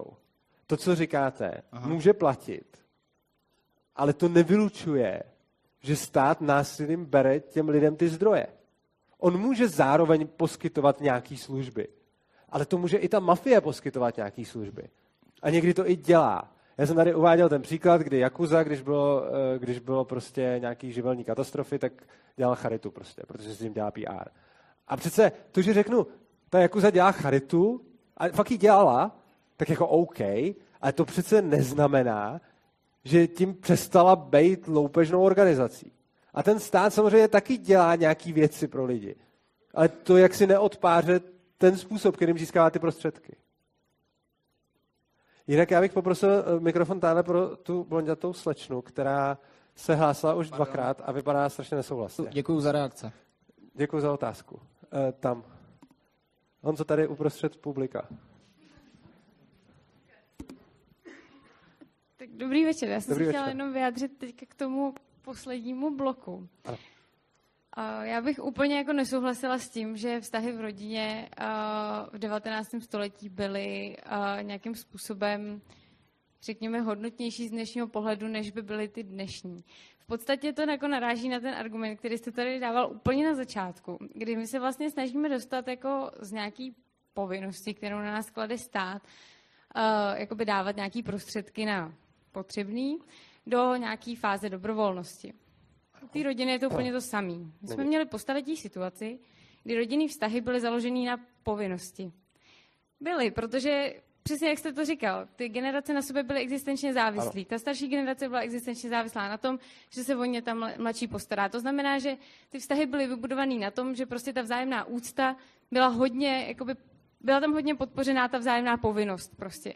Není, Můžete jako tak reagovat počkat... postupně, nebo, nebo ne, to chcete? Ne, ne, Protože já pak to... si zapomenu, co jste říkala. A... Já bych to jenom ráda dořekla. Okay. Takže, mi, takže mi jako připadá, že my vlastně teďka jakoby vlastně vyzdvihujeme jako stav, kdy ta rodina spolu držela jenom na základě nutnosti, ekonomické nutnosti, té starší generace, a ne na základě nějaké dobrovolnosti, nějakých opravdu čirých jako vztahů, nějaký lásky. My nevíme, jako do jaký míry nevíme. tam byla láska.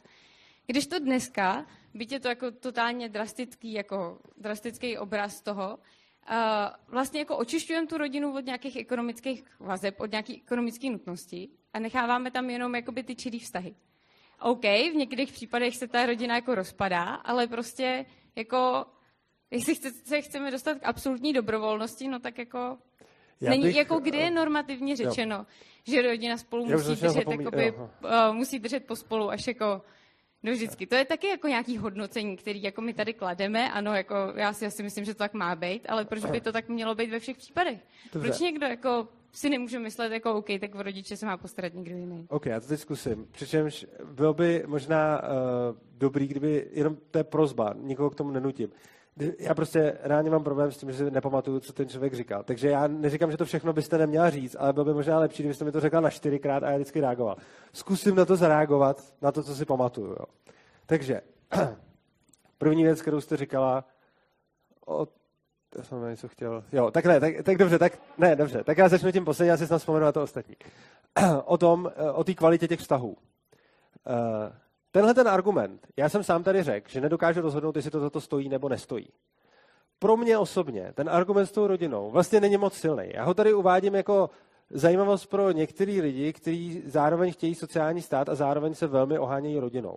Pro mě osobně tenhle ten argument tak silný není a v zásadě dokážu souhlasit s tím, že jsou tam pro a proti a nejde normativně objektivně říct, eh, jestli je lepší, jestli spolu rodina drží nebo nedrží. Eh, většina lidí si myslí, že je lepší, když spolu drží a proto používám tenhle ten argument. Na druhou stranu, protože pro ně to má váhu. Na druhou stranu, pokud vy mi řeknete, já si myslím, že je lepší, když spolu drží jenom ty rodiny, které by měly dobrý vztahy i tak a ty ostatní ať se rozpadnou. Já se k tomu docela i možná trochu kloním, nebo nevím, to nedokážu si také říct, ale jako ten argument beru a v takovém případě prostě tohle pro vás jako neplatí a je to jako irrelevantní. Ale str- jo, teď jsem mi došel, co jsem chtěl hlavně říct. Ta strašně důležitá věc je, vy mluvíte o dobrovolnosti v té rodině a nedobrovolnosti v té rodině a srovnáváte ji s dobrovolností a nedobrovolností v tom státu. Je tam obrovský rozdíl. Je rozdíl, když s někým spolupracuju proto, že na tom existenčně závisím a když bych s ním nespolupracoval, tak bych se měl fakt špatně. A je, ale nikdo by mi to nepůsobil, to, že se mám špatně. Prostě bych se měl špatně. Jak jsme říkali, defaultní stav je chudoba prostě. A je rozdíl mezi tím, když pokud já nebudu spolupracovat, tak budu násilím donucen. A to je ohromný rozdíl. Máte pravdu v tom, že v tom 19. století spousta lidí v té rodině bylo prostě proto, že by jinak měli existenční problém a v podstatě tam třeba neměli rádi ty ostatní a tak dále. Ale to neznamená, že tam zůstávají nedobrovolně.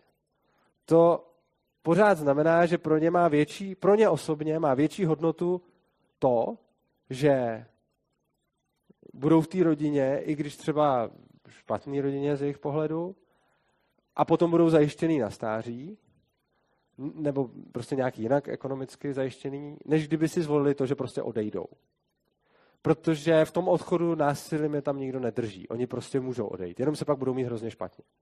To je ohromný rozdíl oproti tomu, co dělá ten stát. A já to tady říkám často, ale vidím, že to asi budu se říkat ještě častěji, protože ta poenta je, že ten stát mi říká, dej ty prachy a jestli je nedáš, tak ne, že se budeš mít blbě. My na to je prostě pošleme komando, ne hned. Oni napřed po mně budou chtít, abych to zaplatil, pak mi k tomu dají penaltu, pak na mě uvalí exekuci a tak dále a začnou si to brát a, a obstaví mi účty a podobně a prostě to nějak budou brát a až když budu dělat problémy, tak na mě pošlou to komando. Ale není to tak, že by mi ten stát dal tu možnost, neplatě a dělej si to po svém.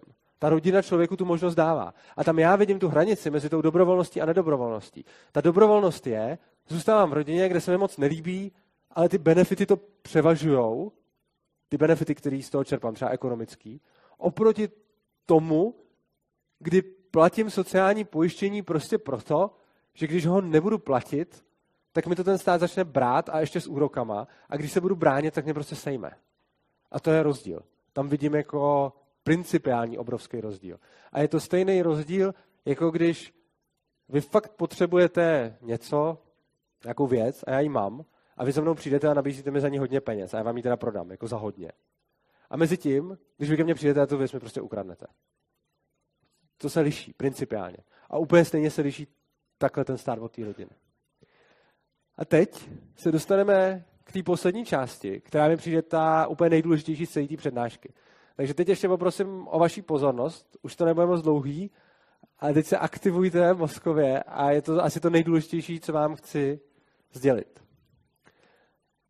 Ten stát snižuje náklady na nezodpovědný chování. Má tady sociální stát, a to je celkem jako neodisku. Tohle, na rozdíl od eh, zákonu klesajícího mezního užitku, už za zákon můžeme prohlásit. Prostě když lidem, kteří se dostanou do nějaké nouze nebo krize nebo něco takového, když těm lidem, když ví, že mají právo na to, aby jim bylo pomoženo, tak v takovém případě se snižuje jejich motivace se do té situace nedostat. To tak prostě platí a to s tím jako nikdo nic neudělá. I u zodpovědných lidí to platí. Oni jsou sice sami o sobě velmi zodpovědní třeba, ale tohle to trošku snižuje tu jejich, jako to jejich odhodlání chovat se zodpovědně. A ty lidi, kteří jsou na hraně, kteří by balancovali mezi tím, jestli chtějí být zodpovědní nebo radši ne, tak ty to může stáhnout pod tu hranu, kdy začnou dělat rozhodnutí, který zase ne, neříkám špatný, ale prostě méně zodpovědný a méně naplánovaný. Což znamená, že ale stát zvyšuje počet těch nezodpovědných lidí. A tohle to je mimochodem skoro, takhle se jmenuje jedna ta kapitola v té knížce, kterou budu vydávat. A je to strašně důležitý aspekt. Tím, že podporujete nezodpovědný, je vytváříte. A dává to naprostý smysl a nejde tomu bohužel předejít. Tím, že řeknete tomu člověku, když ten člověk ví, uděláš chybu a zaplatíš za ní, tak se snaží neudělat. Když mu řeknete, uděláš chybu a zaplatíš za ní míň, tak se bude míň snažit ji neudělat. Jo, když prostě tady budete stát na tom okně a budete tam dělat nějaký kraviny a budete tady vedle toho chodník, tak si budete prostě dávat méně pozor, než když tady máte ty dvě patra dolů. To je úplně přirozený, je to lidský. A jak často občas socialisti vytýkají anarchokapitalismu, že nepočítají s reálnou lidskou povahou, tak tohle je reálná lidská povaha. A to máme v sobě všichni. Prostě děláme rozhodnutí tak, aby jsme potom za něco nejméně platili. A když někdo snižuje tu cenu, tak zvyšuje naši motivaci se chovat nezodpovědně a nakonec na tom být špatně. A teď, ono to není všechno. Ono to ještě pokračuje. Uh, ty lidi mají děti, které vychovávají. Ty děti mají tendenci chovat se jako ty rodiče. Což znamená, že tím, že vytváříte nezodpovědný rodiče, vytváříte mnohem nezodpovědnější další generaci. A je to naprosto zhoubný. A čím víc se o ty nezodpovědné lidi budete starat, tím víc jich bude přibývat. A teď, když mi lidi často říkají, jak k tomu přijde ten chudák, kdyby jsme se o něj nepostarali sociálním státem. Když mi tam někdo namítal, co když se bude starat méně lidí, co když jenom 10% z těch potřebných dostane pomoc. A já se ptám, jak k tomu přijde to dítě, který ještě ani nebylo na světě, a my mu prostě zvyšujeme šanci, že se narodí nezodpovědným a chudým rodičům. A potom teda je často to tvrzení, potřebujeme ten stát kvůli tomu, že lidi se o sebe neumí postarat. Ale my, ono to je jako dost naopak. My máme hodně lidí, kteří se o, o sebe nedokážou postarat proto, že tady máme ten stát, který jim snižuje tu cenu za to, že se o sebe nepostarají. No a ještě horší je to všechno v souvislosti s demokracií. Já jsem tady o tom mluvil na přednášce o demokracii, ale řeknu to tady ještě jednou, protože ono to patří do obou těch témat. Já tomu říkám smrtelný cyklus demokracie a funguje to následujícím způsobem. Politik uplatí svý voliče tím, že jim nabídne, že ochrání před nějakýma chybama. Budeme bojovat s hazardem, budeme bojovat s chlastem, budeme bojovat s prostitucí, budeme bojovat se vším, co si můžete udělat prostě. Budeme bojovat s podvodníkama, který vás můžou podvést. Všechno tohle to znamená, budeme vás chránit, aby se to nemuseli dělat vy sami za sebe. Tohle to politik nabídne. Dokud to neprojde, nic se neděje. Ta demokracie dál funguje a může to být na začátku celkem svobodný stát. Pak to jednou projde. A zvrhne se to do toho cyklu. Co se začne dít? Tohle to projde a ten politik zavede nějakou ochranu proti čemukoliv. Výsledek je, že tím vygeneruje jednak státní zaměstnance, kteří budou dohlížet na tu ochranu, a jednak lidi, kteří na té ochraně začnou být závislí. Protože když ta ochrana neexistuje, tak na to můžete vykašlat. Když nebude existovat ochrana spotřebitele, tak vy jako spotřebitel se můžete vyprdnout na to, abyste prostě řešili, co kupujete, protože víte, že tam vždycky nakonec přijde ten stát. Což znamená, že úplně logicky se vytvoří za prvý víc státních zaměstnanců, závislých na státu, a za druhý víc lidí závislých na té státní ochraně. A to je další krok. No a tyhle ty lidi, kterých přibylo, protože jich předtím bylo méně a teď se to zvětšilo, začnou volat po další ochraně. Protože na tom začnou být závislí, protože předtím nebyli státní zaměstnanci a teď jsou. Protože se naučili, že ten stát se o ně má starat. Takže ve společnosti přibude víc nezodpovědných a závislých a oni začnou volat potom, aby je stát dál chránil. A potom přijde politik, který slíbí ochranu proti chybám. Což jsme přesně tam, kde jsme začali. Ale pozor, tohle to není jenom tak, že to bude pořád probíhat dokola. Ono těch lidí bude furt přibývat. To není jenom jako kruh, to je jako spirála. To se bude pořád zvětšovat a roztáčet a jsme toho svědky všichni pořád. Ono prostě v tomhle bodě těch závislých bylo míň, protože tady přibyli, pak jsme se dostali znovu na začátek a tady už jich je víc. A tady se vytvoří prostě další. A čím víc ten stát bude nabížet té ochrany, tím víc bude lidí, kteří budou potřebovat. Tím víc bude lidí, kteří budou volit proto, aby nabízel víc ochrany. A tak to bude pořád. A tohle není jenom teorie, to můžeme pozorovat ve všech těch demokraciích, které třeba začaly i jako docela svobodný státy, některý z nich. A děje se to, že prostě se řítějí k socialismu. A já tvrdím, že demokracie inherentně sama má v sobě obsažený směřování k socialismu. Protože jakmile začne tenhle ten cyklus, tak se to prakticky nedá zastavit. A vidíme to kolem sebe neustále. Protože kdyby jsme, nejvíce to vidět asi ve Spojených státech, ale tady je to taky docela vidět, ale v těch Spojených státech tam nebyla ta éra toho komunismu. Ale kdybyste člo, před člověka, v roce, který žil v roce 1950, postavili míru ochrany zaměstnanců, spotřebitelů a všeho, co má v Americe teď, tak by se tomu vysmál. A o dalších 50 let dřív by to bylo úplně stejný. Prostě ta míra té ochrany neustále roste, zvedá se neustále míra závislých, zvedá se neustále míra lidí, kteří ten stát ke svému životu potřebují a ty lidi neustále prosazují větší a větší stát. A mají k tomu ten úžasný mechanismus demokratických voleb kterými to můžou prostě neustále prosazovat.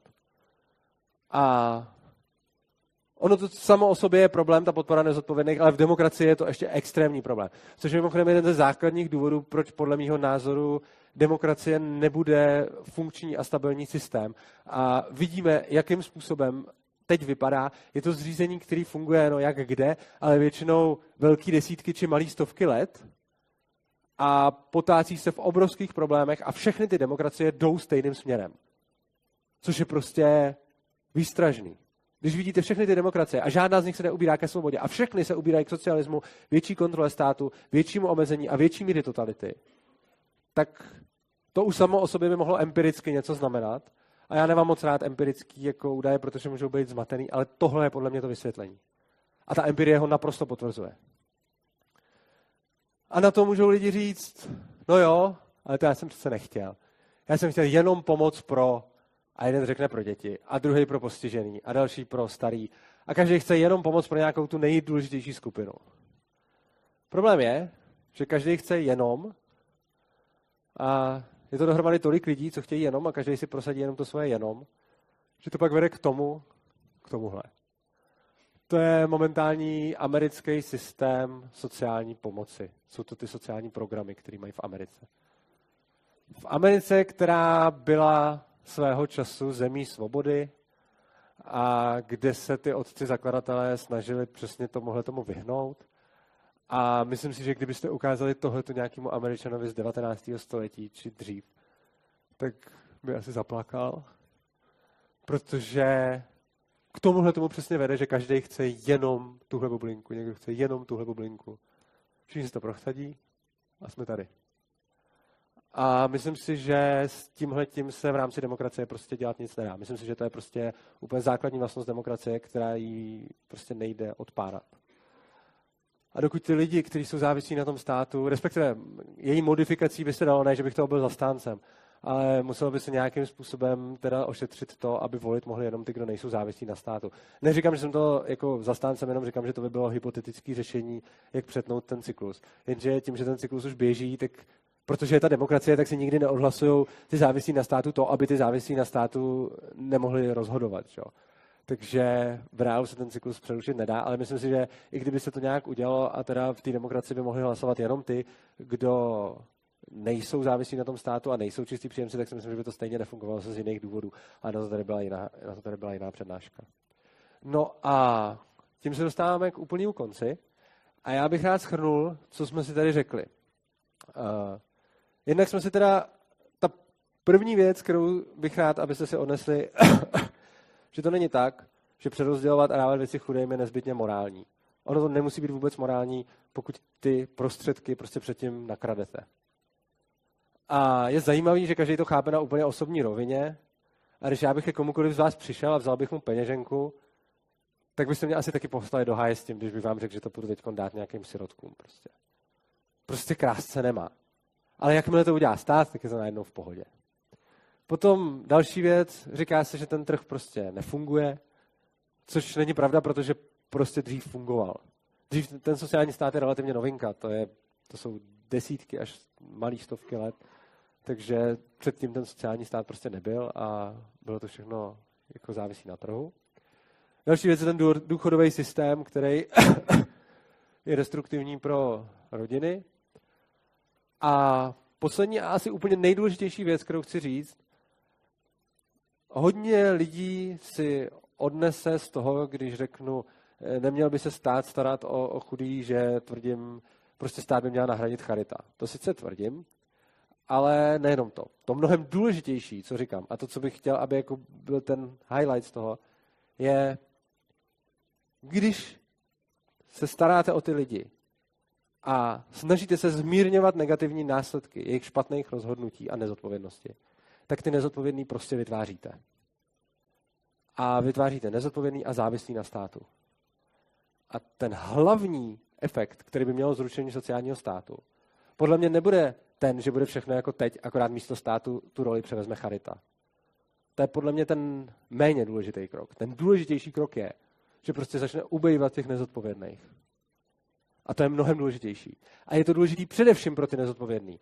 A proto tvrdím, že ta sociální pomoc ze strany státu škodí těm chudým. Ona jim možná škodí ještě víc než těm bohatým. Protože ten bohatý si stejně ten život nějak zařídí. On prostě bude OK, odezdávat dvě třetiny a stejně mu zbyde ještě třetina a nějak se protluče. Ty chudí budou celou dobu v nějaký pasti, kdy jsou vlastně na něčem závislí a ani jim nemusí za celý život dojít, že ten cíl je, že se mají sami postavit na vlastní nohy, protože jim od malička bylo řečeno, že mají právo na to, aby jim někdo pomáhal. No a teď bych vás rád pozval na příští přednášku, ta se bude konat v úterý 31. října. Pozor, není to středeční přednáška, je to úterní přednáška. A budeme se bavit o trhu práce, volném trhu práce. A jak by to fungovalo, kdyby státní regulace nebyly na pracovním trhu. A mimochodem je strašně zajímavé, že dojdeme k podobnému výsledku jako teď a myslím si, že možná ještě ve větší míře, jak ty státní regulace na takzvanou ochranu zaměstnanců v konečném důsledku ty zaměstnance poškozují. Takže si to nenechte ujít a určitě přijďte. A teď se dáme do diskuze. A ještě předtím bych chtěl jenom upozornit, ty, kterým se třeba přednáška líbila a který tyhle ty myšlenky zajímají, podpořte moji knížku na té adrese kniha.urza.cz, kde mi můžete poslat kryptoměny nebo koruny. Takže já vám děkuji za pozornost.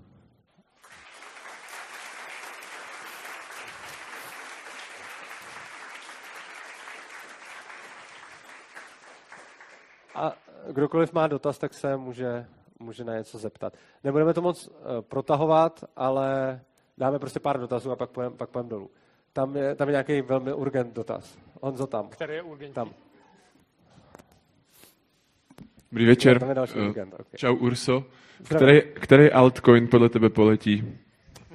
Ale do té. OK, tak uh, ještě jedna věc.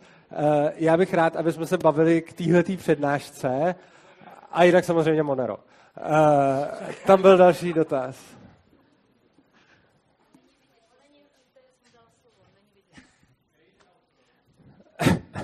Dobrý den, my jsme se spolu bavili po e-mailu, jste říkal, ať přijdu a jsem přišel. Eh, tak to jsem rád.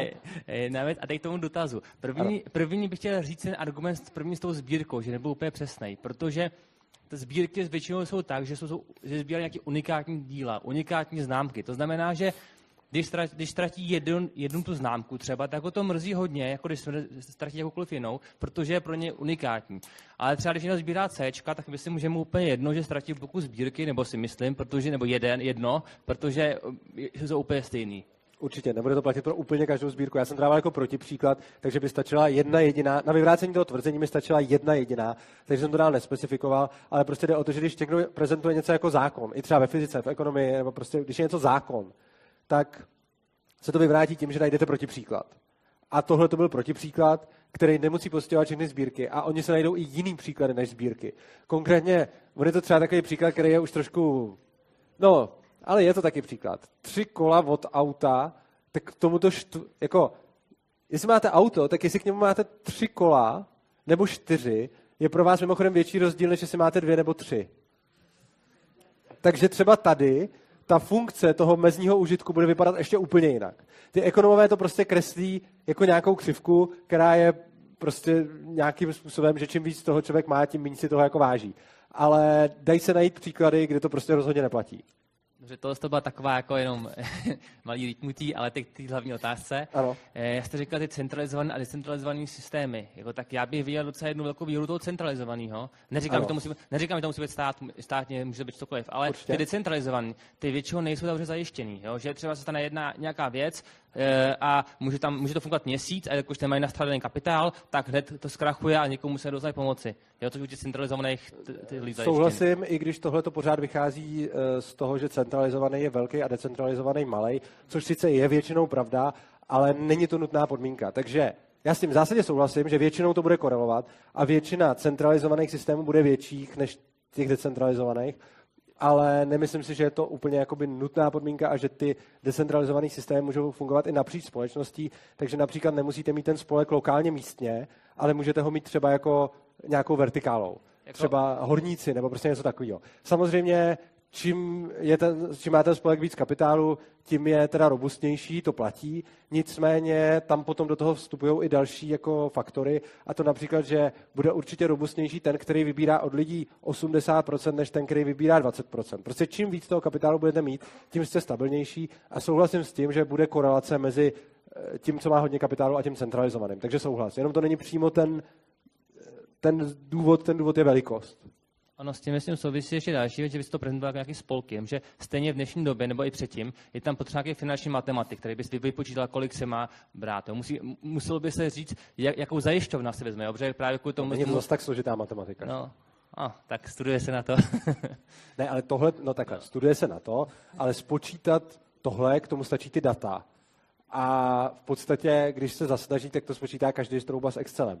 Tam je jako pointa mít tam ty jde, data, že jo? Tam, tam, tam, jde, tam jde o to, že když nebude stát, tak vlastně nebudou e, instituce jako státně placené jako Če, Český letecký úřad, takže ty data vlastně nebude kde brát a ty data by si museli draze koupit od jiných větších, který, jako, který s tím mají společnost. A to už jsou další výdaje pro tu malou centralizovanou, takže vlastně ve, ve své podstatě ty decentralizované sice vlastně budou efektivnější, ale každá z nich si bude muset koupit ten, tu, tu, tu drahou analýzu Souhlas. a tím vlastně už, už bude třeba stejně, stejně efektivní jako, neříkám jako stát, že stát je extrémně efektivní, ale jako nějaká velká e, společnost, která, jo? Souhlasím a je to argument, je to dobrý argument, takže díky za něj, ale e, je to jenom zase, neznamená to, že to převážilo všechny ty ty druhý argumenty. To ne, to je to jenom, že je to fakt. Na druhou stranu ještě bych řekl jednu věc k tomu. Eh, ty malí se můžou opět, ty spolky se můžou dál združovat. To se tehdy nedělo zejména, protože svět nebyl tak propojený a globalizovaný. Ale věřím tomu, že v dnešní době se budou ty spolky navzájem združovat a pojišťovat se. Což znamená, že hodně malých se může združit a pojišťovat se navzájem, což znamená, že když jeden spolek klekne, tak ho vykryjou ty ostatní. Což pořád ne, jako nevinucuje centralizaci. Jo, vy můžete mít autonomní spolky, které se budou navzájem jistit, ale neznamená to, že mají centrálního vůdce, který rozhoduje, co se tam děje. Může mezi nimi fungovat normální smlouva jako mezi kýmkoliv jiným. A dneska si myslím, že by tohle bylo daleko snažší vzhledem k vyšší globalizaci, propojenosti společnosti a technologií. Urgentní dotazy. Kdo má jo, a vás, jednak dotaz? urgentní a jednak hlavně nesouhlasný. Uh, nechci eh, připomínky ke kryptoměnám ani k tomu, že se mnou souhlasíte. Čili nesouhlasy chci. Dobrý večer. Chci Dobrý se večer. jenom zeptat na názor a argumentaci proti základnímu nezaslouženému příjmu, který je momentálně hodně v kurzu, v kurzu u levice. Jak by si poradil volný trh s, tím, s touhle konkurencí? Jo, eh, tohle je strašně zajímavý a mně dokonce přijde, že to, co je navrhováno jako základní příjem, z čistě praktického hlediska, s těma všema věcma, které oni navrhují, by to prakticky oproti současnému stavu bylo polepšení v tom smyslu, že eh, dneska je tam obrovská byrokracie s tím, že těch programů je strašně moc a každý se někam musí vejít a, a musíte v tom umět chodit. Zatímco ten eh, plošný příjem, tak jak ho oni navrhují, taková ta nějaká nejrozumnější varianta je, že by to bylo prostě pro každého bez rozdílu. To je jako praktický argument pro. Pak je jeden praktický argument proti a to je, když si prostě vezmete kalkulačku a upočítáte si to. Eh, vy, když prostě vezmete současný příjem státu a rozdělíte to mezi ty lidi, tak vám to vyjde, že ten základní příjem by vycházel na člověka asi já si to přesně nepamatuju, něco jako třeba 6 tisíc měsíčně a to byste musel roz, rozdat úplně celý stát a už by nezbylo na silnice, nemocnice, školy a nic. Jenom by se ty prachy prostě vzali a rozdělili by se všem jako rovnoměrně a každý by měl strašně málo. A když by se jenom jakoby to, co je v tom sociálním systému rozdělilo, tak to vyjde asi na nějaký 4 tisíce měsíčně na člověka, což je jako strašně malý základní příjem. Ale teď se dostanu k tomu hlavnímu. Ten hlavní důvod, proč já si myslím, že tohle je špatně, je, že tím vytvoříte opět absolutní závislost těch lidí na státu. A je to zase skvělá páka, kterou stát bude mít. A teď tady v pohodě žijeme bez základního příjmu a není žádný zásadní problém.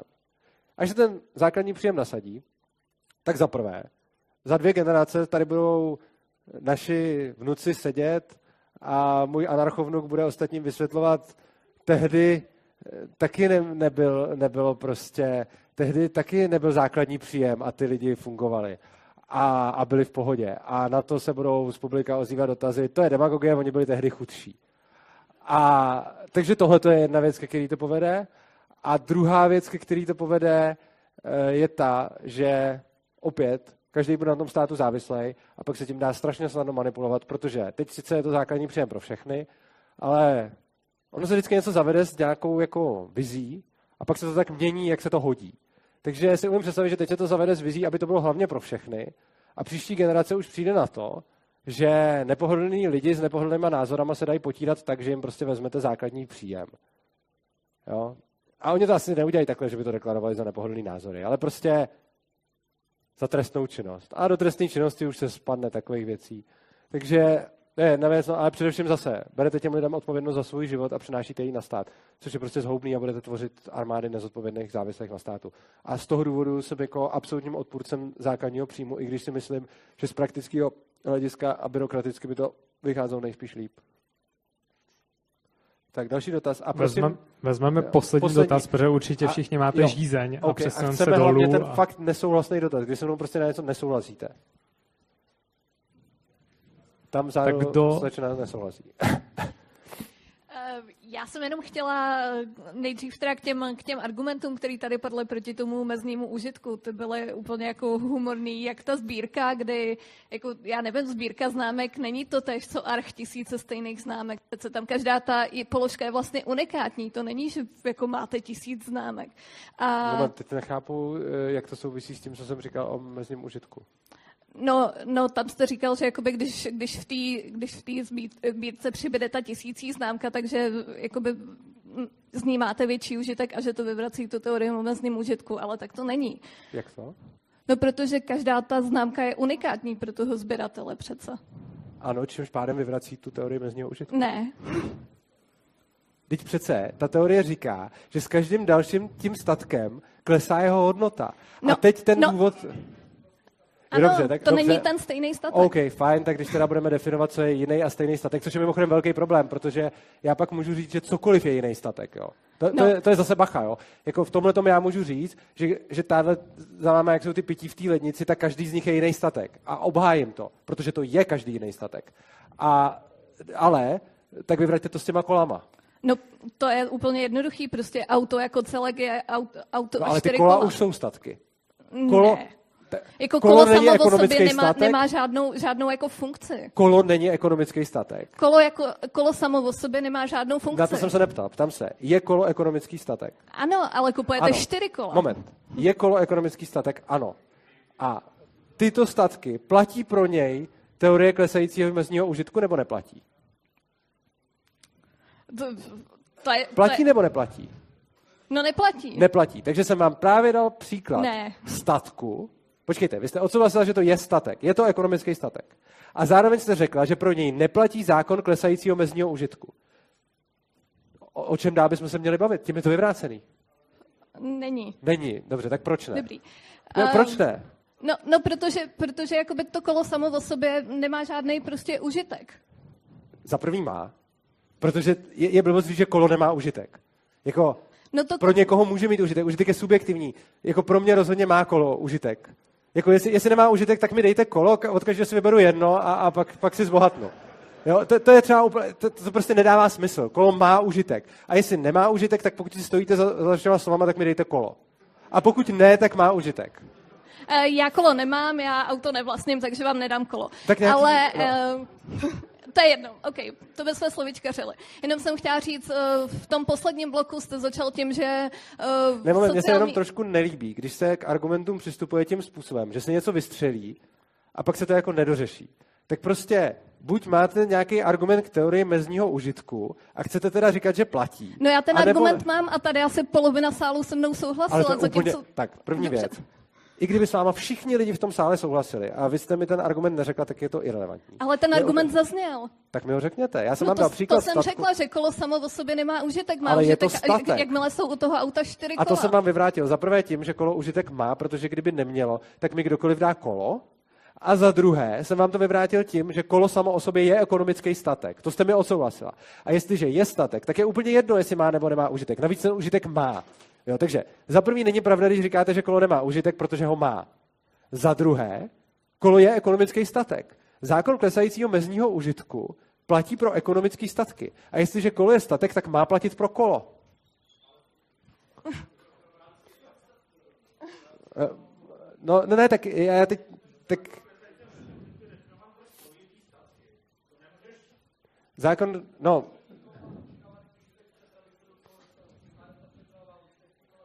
ano, ano, ta přeprava má užitek.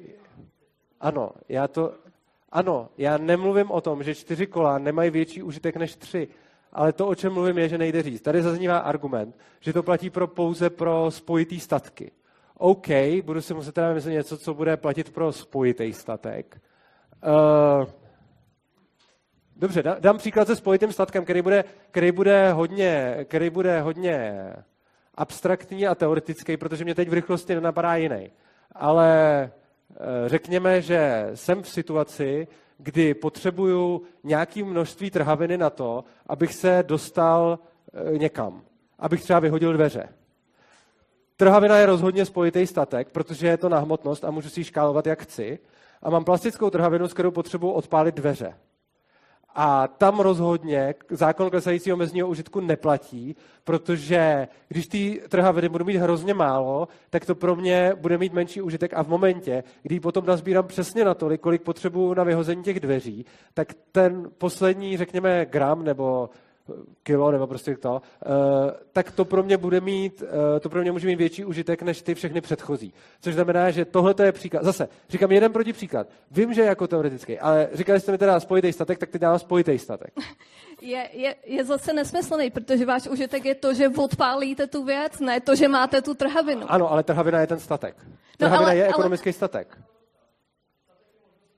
Ano. Ale statek, to, že statek to, je možnost se tam dostat, neznamená, že trhavina není statek. Ale to, ta že trhavina je ten prostředek, Bull... ta trhavina je prostředek, ty trhaviny tu můžete hromadit do nekonečna. To je ale, úplně jedno. Jo, ale tohle, na mě, se tady, na mě ale, signalizuje, že to máme utnout. Jo, Každopádně... do téhle diskuze já jsem se vůbec nechtěla vlastně zaplíst, jenom jsem vám chtěla vyvrátit tady ty argumenty, které no jste použil, že jsou nesmyslný.